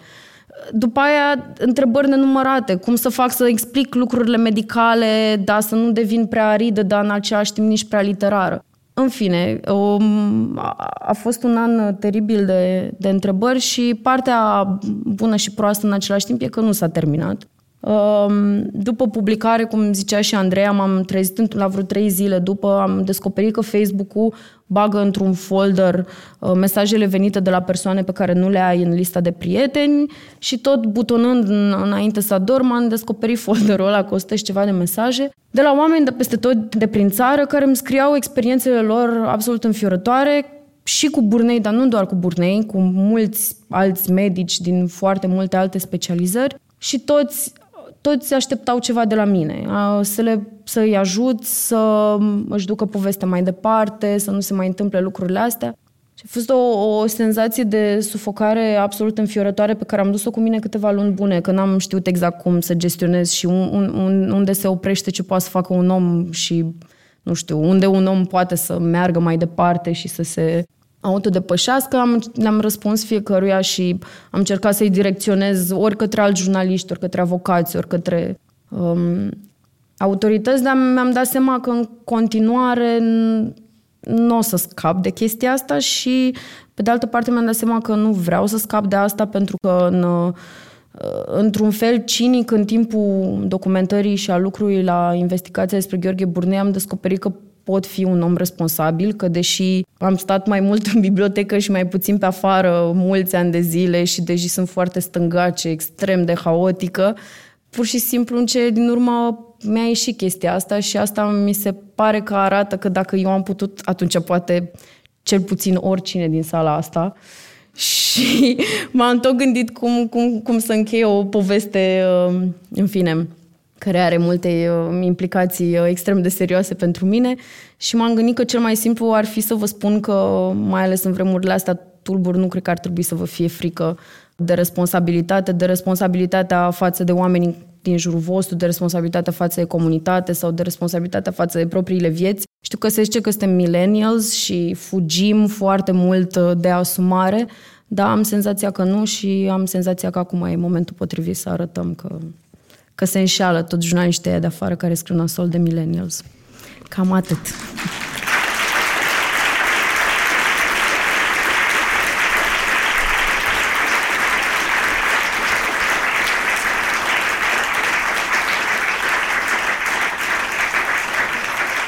Actul 5. CSF, n-ai CSF. Alex Tocilescu este scriitor, copywriter, președinte de blog și recent membru de partid. Dar cel mai cunoscut este pentru faptul că are trei pisici, ale căror dialoguri, publice pe Facebook, i-au conferit titlul de influencer. Și-a petrecut jumătate din viață în străinătate, în Frankfurt și mai târziu în New York, iar în 2010 s-a întors în România cu speranța că va reuși să dea sens și utilitate vieții lui – după o încercare reușită de a produce muzică, a compus hitul Simona Ionescu, s-a angajat în publicitate, domeniu în care lucrează în continuare și singurul job cu program care îl atrage, pe lângă cel de primar al Bucureștiului. Până în prezent a scris patru cărți. Cea mai recentă, Imperiul Pisicilor, adună 32 de proze scurte, în care Alex se folosește de pisici, extraterestri, Isus și alte personaje din imaginația lui – ca să caracterizeze cu cinism și umor societatea românească. Toamna trecută a avut premiera ca dramaturg cu Bun de export, o piesă de teatru despre trei generații din familia sa și despre dorința de a emigra. Se poate spune că Bun de export e despre toți prietenii noștri care au ales să plece din țară, dar și despre dorința unora dintre noi de a rămâne și de a schimba ceva. Anul trecut l-am avut pe Alex invitat la Pe Bune și în interviu mi-a descris modul pragmatic în care privește problemele, gândindu-se mereu la soluții și la următorii pași. O pisică moare. E trist. Dar acum ce să facem? Să ne smulgem părul din cap? Nu ajută la nimic. Trebuie să o punem într-o cutie, trebuie să găsim o lopată, trebuie să găsim un om care să sape groapa cu lopata aia și unde să pun groapa. L-am ales să încheie spectacolul din această seară pentru că avem nevoie de pragmatism, combinat și cu o doză de idealism, dacă vrem să nu renunțăm. Deci cum faci să nu renunți și până unde poate merge dorința de a schimba ceva. Bun, în primul rând, în scris sunt mult mai amuzant decât în viu grai. Mersi pentru introducere. Uh, drept care o să vă plictisesc în cele ce urmează cu ceva care are subtitlul, adică sub ce să f, n, f. De ce am intrat din nou în politică? Nu o să citesc, deși ar fi mai amuzant. Uh, Încep cu un disclaimer. Pentru că o să vorbesc despre politică și partide politice, eu sunt membru USR de o lună, am fost USR partidul ăla lui Nicu Șordan în care nu e Nicu Șordan. Înainte de asta am fost în M10, cam prin 2015-2016, care e partidul în care e doar Monica Macovei acum, dacă nu mă înșel. Adică, na, mulți uh, au venit în USR. Și orice o să spun nu e o invitație de a merge într-un partid anume uh, și, mă rog, cu atât mai puțin un USR, o să vedeți de ce. Deși, na, dacă vreți, sunteți liberi să faceți ce vreți. Adică, dacă nu considerați că vă invit într-un partid, vă invit în politică. Dacă v-aș invita să faceți ceva, v-aș invita să adoptați o pisică de pe stradă, că, uite, frig, aninț, e groaznic. Ok, uh, așa. Deci, pentru mine, primul pas în politică a fost când, uh, dintr-un fel de eroare de comunicare, am fost ales președinte de bloc. Adică eroarea consta în faptul că eu candidasem la comitetul de locatari și cineva a zis, da, uite, Tocilescu e tânăr, nu tânăr, și stă aici, da, asta e adevărat, hai să fie președinte. Na, și am fost, uh, evident, uh, flatat de oferta lor. Bun, ajung președinte de bloc, foarte drăguț, mă gândeam că n-am nimic de făcut, nu era adevărat. Ce aveam de făcut, printre altele, era să strâng bani de la oameni, că n-aveam administrator.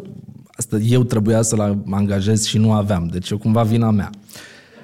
Și să plătesc facturile la utilități. Uh, nici cu asta nu m-am descurcat extraordinar, dar, în fine, n-au închis nimic. Și cum stăteam eu așa acolo în birou de administrator, eu ca președinte în birou de administrator, evident că nu sunt administrator, sunt președinte, uh, stăteam eu acolo și verificam niște hârtii, îmi vine un SMS cu Apa Nova, îți spune că ai de plătit o factură de, nu știu, erau 1400 și ceva de lei. Și mi-am zis, stai puțin, că Apa Nova, asta e de obicei 1000, cum să fie 1400? Și am vrut să aflu ce s-a întâmplat, adică na, e nesimțire, sunt președinte de bloc, am o responsabilitate, cum scria mai devreme aici.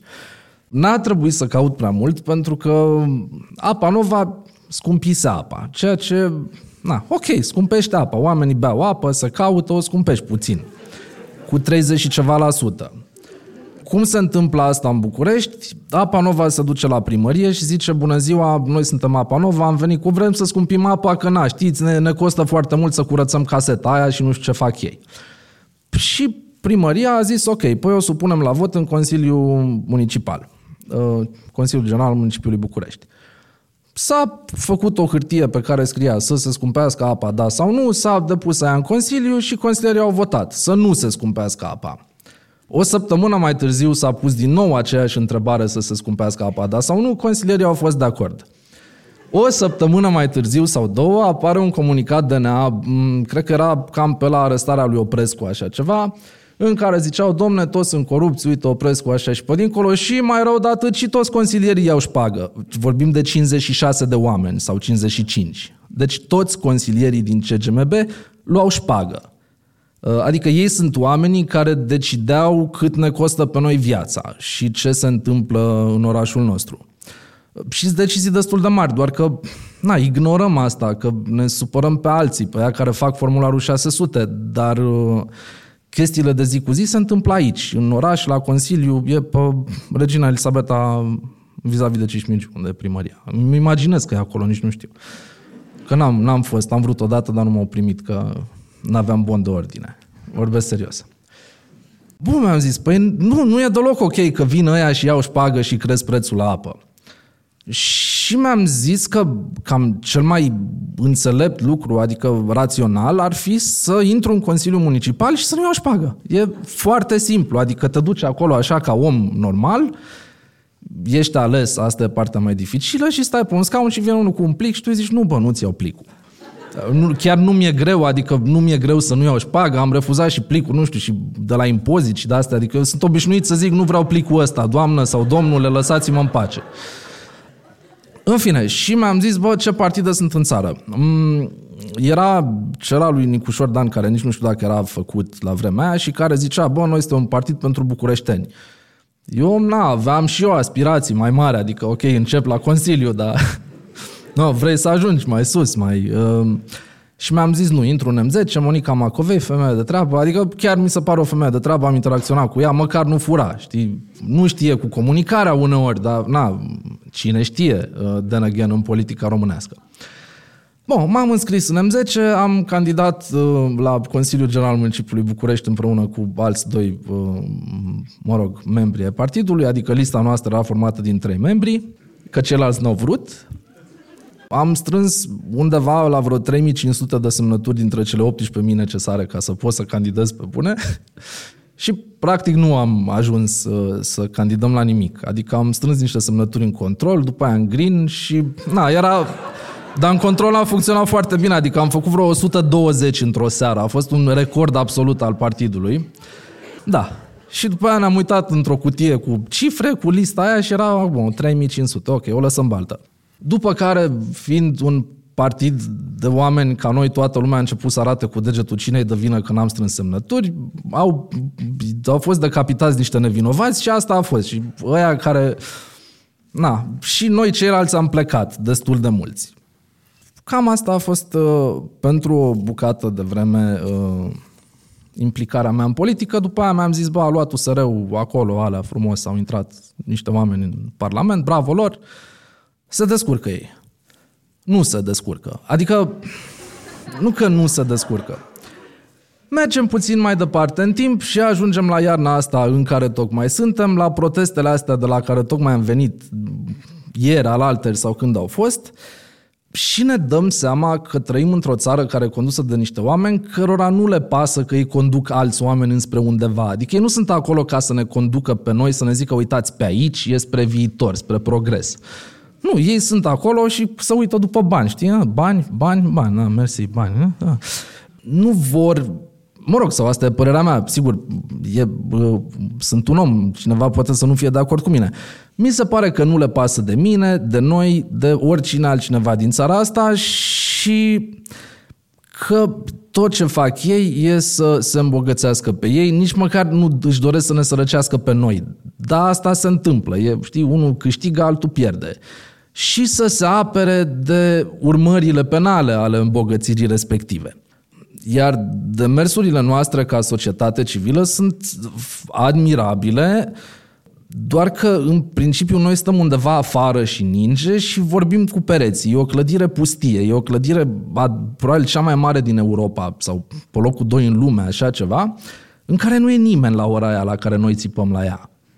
Știi? Și degeaba stăm acolo cu portavocea, degeaba aplaudăm, degeaba ne plângem sau ne lăudăm după aia că avem ciorapii uzi, pentru că e degeaba. E, frumos, respect, adică, da, e singurul lucru pe care îl putem face ca societate civilă, dar ca persoane putem face mai mult de atât.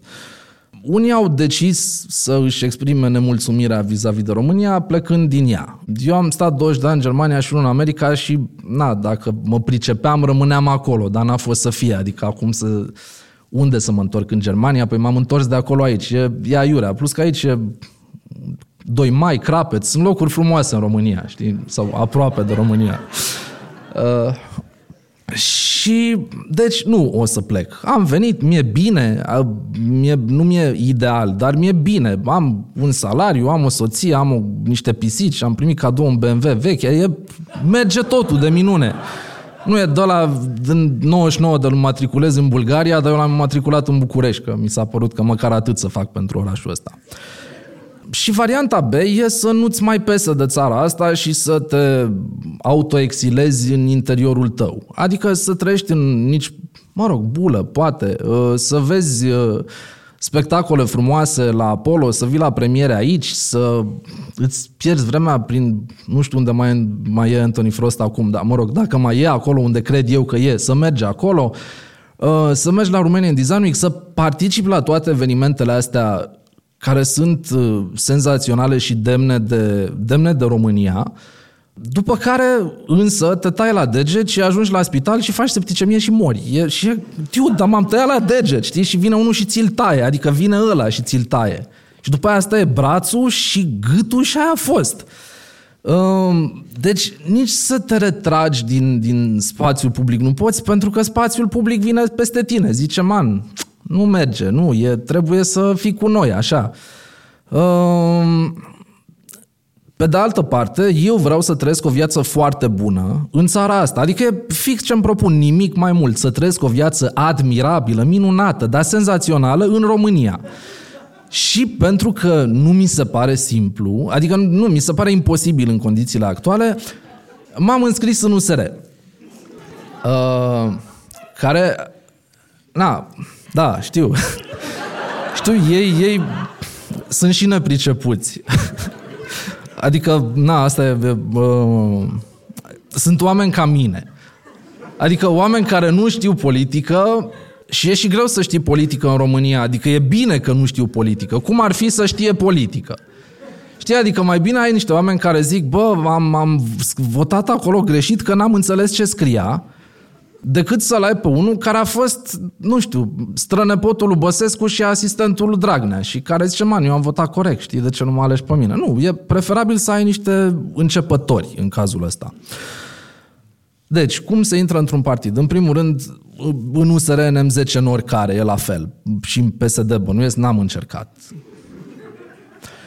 Uh, dai un mail, zici, bună ziua, vreau să intru în partid. Nu-ți răspunde nimeni.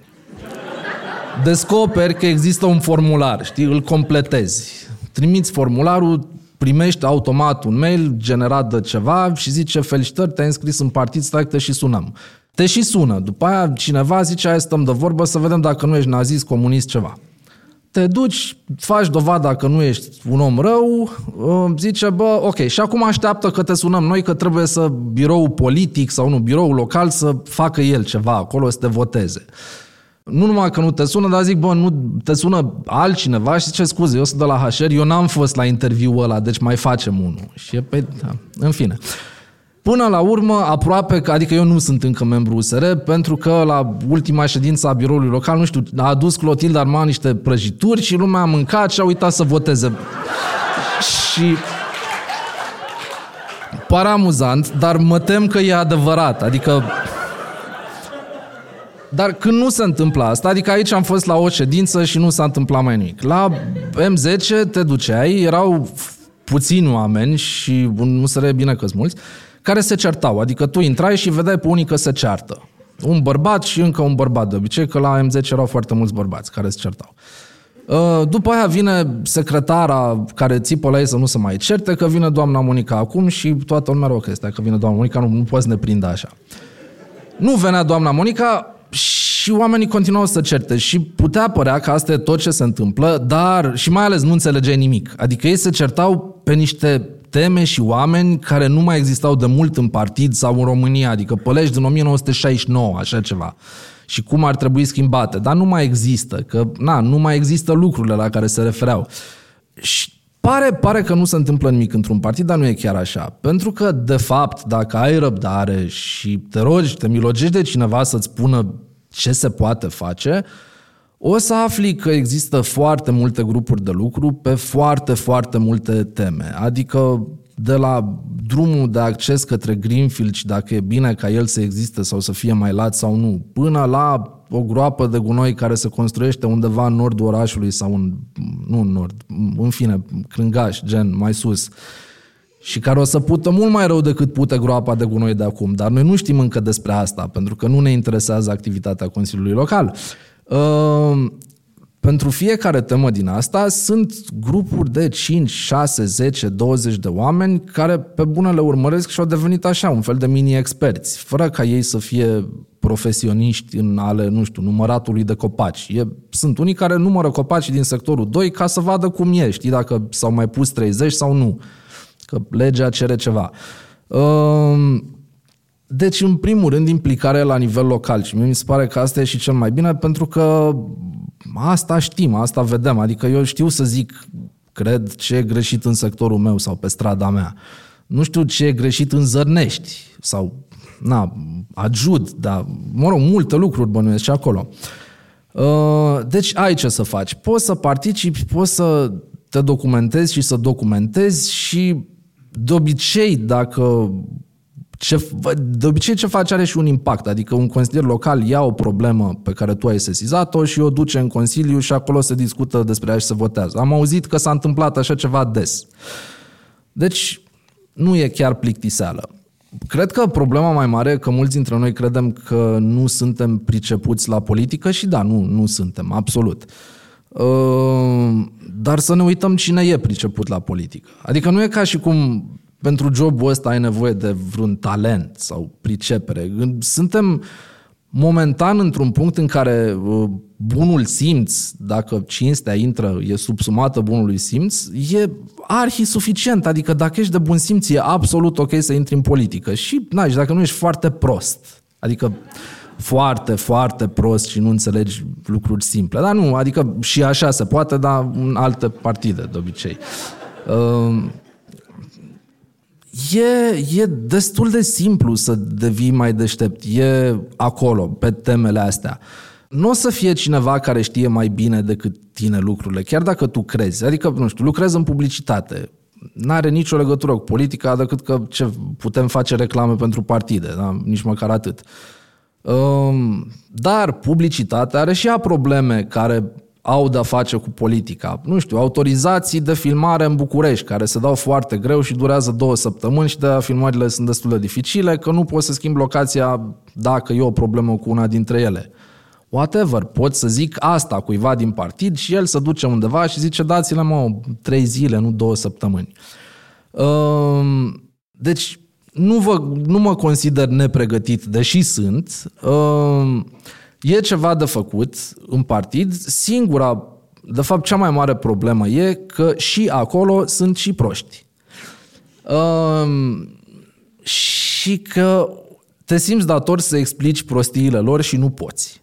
Adică intri într-un partid pentru că are anumite valori. Să zicem, nu știu, că era un pol undeva pe Facebook, azi ce valori avem. Uh, nu mai știu ce conducea, ceva onestitate, toleranță și încă o valoare. Dar erau foarte multe acolo și trebuie să alegem trei. Uh, ei, oamenii o să aibă cam aceleași valori principale comune, dar se prea poate ca unele valori să nu le împărtășim. Adică Ok, la mine toleranță e în alea 3 basic, dar la altul poate că e pe locul 40, pentru că el efectiv nu e tolerant, e un om intolerant, e un om rău, din punctul meu de vedere, dar cinstit. Hei, asta ne leagă. Și omul ăla o să iasă public cândva și o să zică ceva oribil. Și tu o să zici, dude, cum... Și mai mult de atât, o să mai fie patru oameni în partid, deși sunt 2000, care o să zică, bă, da, cam are dreptate. Și tu zici, dude, nu, tăceți din gură, măcar tăceți din gură. Și uite așa, tu o să trebuiască să le explici tuturor prietenilor tăi și am mulți prieteni pe Facebook cărora le explic lucruri, niște chestii elementare, că practic ce te leagă pe tine de omul ăla e că da, sunteți sub aceeași egidă și vreți să schimbați o conducere coruptă ca să puneți una competentă și na, că tu sper să fii tu, nu el la care conduce după aia, pentru că nu e așa? Um, e foarte dificil, îți e foarte jenă și ți se și termină argumentele pentru că bunii de obicei n-au niciun argument sau nu ți le zic. Um, sau bă, hai să nu ne certăm. Știi, dar o lași după aia că cu ăla care ai să o prostie și tu zici că dacă răspunzi te cerți. Nu, mie mi se pare normal să te cerți în partid. Um, Adică, de exemplu, USR-ul a votat ceva, o lege care îi dă lui Negoiță 19 milioane de euro, prin care e o amnistie fiscală pentru ăștia care au investiții. Da, n-au știut. Uh, 19 milioane de euro n-am știut, e auci. Pe de altă parte, sunt începători și mă gândesc că eu, când eram începător în publicitate, am făcut niște chestii mult mai grave decât astea. Adică, nu pentru mine, dar puteau să coste agenția averi, uh, dacă nu le-ar fi rezolvat altcineva. Uh, deci, na, chiar pe bune, câsăfână, câsăfân, n-au știut, asta e, îi iertăm, le batem obrazul și o să explice și ei că scuze destul de prost cu comunicarea, dar mă rog, acum am intrat eu acolo, poate mai rezolvăm ceva. Mă, și în rest, viața de partid, practic, te duci acolo, stai de vorbă, poate cineva te ascultă, probabil că nu, după oricum, trei ani de zile nu se întâmplă nimic. După care cineva zice, diu de alegeri, o alegeri, uitasem. Că tu le zici de un an jumate vin alegerile, nu mai contează. Ăia că uitasem, hai să tipărim pliante. Fac niște pliante urâte ca dracu, greșeli de tipar, zici, na, nu mai e timp să corectez, că gata, au ieșit. Ieși pe stradă, le dai la lume, ea zic, da, uite, are greșeli. Și oricum nu interesează nimic. Adică na, vine și poliția să te controleze că de ce împarți pliant. Ai un ecuson, zici, uite, sunt de la partid. A, de la partid, bravo, ce scrie aici? Ăia, adică, pe bune, în campaniile trecute cu polițiștii s-a putut discuta că erau, hm, a, hârtie, de dus acasă, așa ceva. Na, mai pui în frigider pe jos ca să nu se scurgă apa. Uh, și după ce după un efort care nu e foarte mare de fapt, adică pare eroic tot ce fac ăștia din partidă, dar nu e. Adică te duci pat, două ore duminica și mai stai o oră și de fapt mai duci o dată ca să bei cu ei. Că e, și tu la bere, e, cam asta se întâmplă de fapt. Uh, și puțin așa când e o campanie te bagi și na, cam, cam acolo se termină și dacă ai noroc, mai și câștigă un parlamentar de la sau un uh, băiat de la Consiliul General și na, te, te bucuri puțin, dar nu foarte mult Um, te frustrezi puțin pentru că omul ăla care a câștigat e fix ăla care nu vrea să câștige din tot partidul, e ăla pe care îl cunoști, care nu vine la și un fel de eu, știi? Adică te duci în partid și faci multe și câștigă Tocilescu. Zici, bă, dar n-a fost la ședință, de ce l-am trecut pe listă? Păi n-al știe lumea. Pe da, dar în fine. Uh, și cu ce te alegi după toate astea? Nu știu, te alegi fericit nu ești. Că pierzi vremea și te ceartă familia acasă, că de ce pierzi vremea cu proștii aia, că nu fac nimic oricum. Glorie n-aduce, adică sigur n-aduce. Ce, nu o să zică nimeni, bă, ce bine că ești tu nu USR, bravo. Adică, na, o să zică, dar semi-ironic, așa.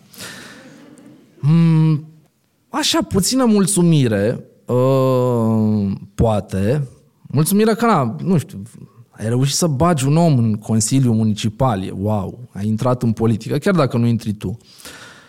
Uh, dar problema e că dacă nu facem chestia asta, uh, nu știu, sistemul în care trăim e sistemul în care trăim, e singurul și nu o să-l schimbăm așa cu una, cu două. Adică tot o să fie consilii locale și generale și județene și parlament și senat uh, și tot nu o să fim prezenți în ele.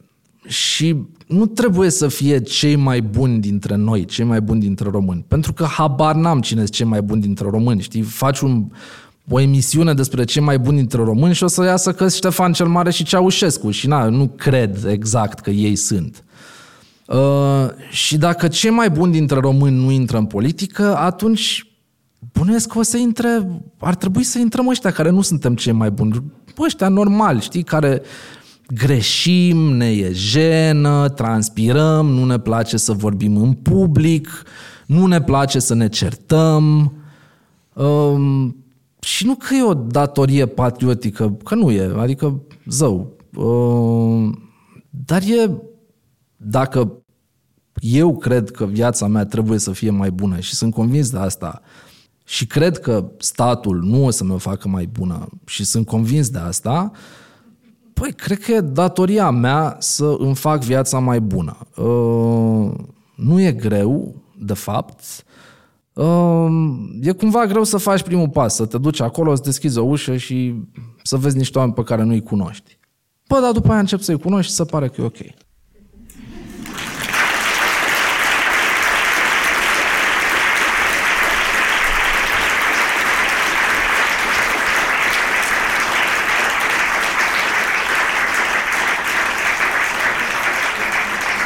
Spuneam la început că la un moment dat credeam că pot să fac orice. Și în continuare cred că putem face orice ne propunem. Și să găsești curajul de a-ți pune în aplicare ideile e prima dintre problemele de care te lovești. Dar să ajungi să faci ceva e poate partea cea mai ușoară. Greu e să continui. Să trăiești cu emoții și gol în stomac, pentru că ceea ce faci e important nu doar pentru tine, ci și pentru oamenii pe care îi reprezinți. Greu e să nu renunți după ce ești criticat cu ură. Să încerci a doua oară după ce simți că ai ieșuat prima dată. Greu e să lucrezi la mai multe proiecte în același timp, pentru că un singur proiect nu-ți oferă siguranță financiară. Să dormi liniștit cu acea nesiguranță.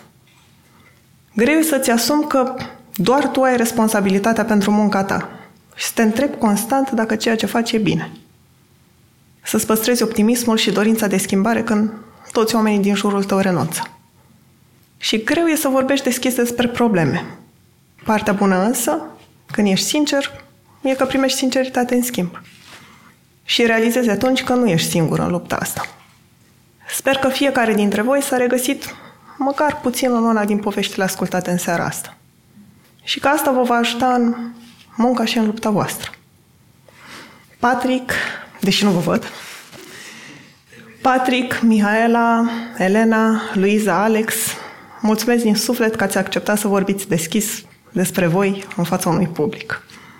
O mulțumire specială merge la Unicredit Bank pentru că fac podcastul pe bune posibil. Mulțumesc și partenerilor de la Institutul francez și designer pentru că ne-au ajutat să punem în scenă acest spectacol și ilustratoare Ioana Șopov, care a făcut o identitate vizuală grozavă. Acestea fiind spuse, mulțumesc că ați fost alături de noi, că mi-ați tolerat emoțiile și că am dat împreună startul unui nou sezon din podcastul Pe Bune. Să ne auzim cu bine și cu mai puțin bine.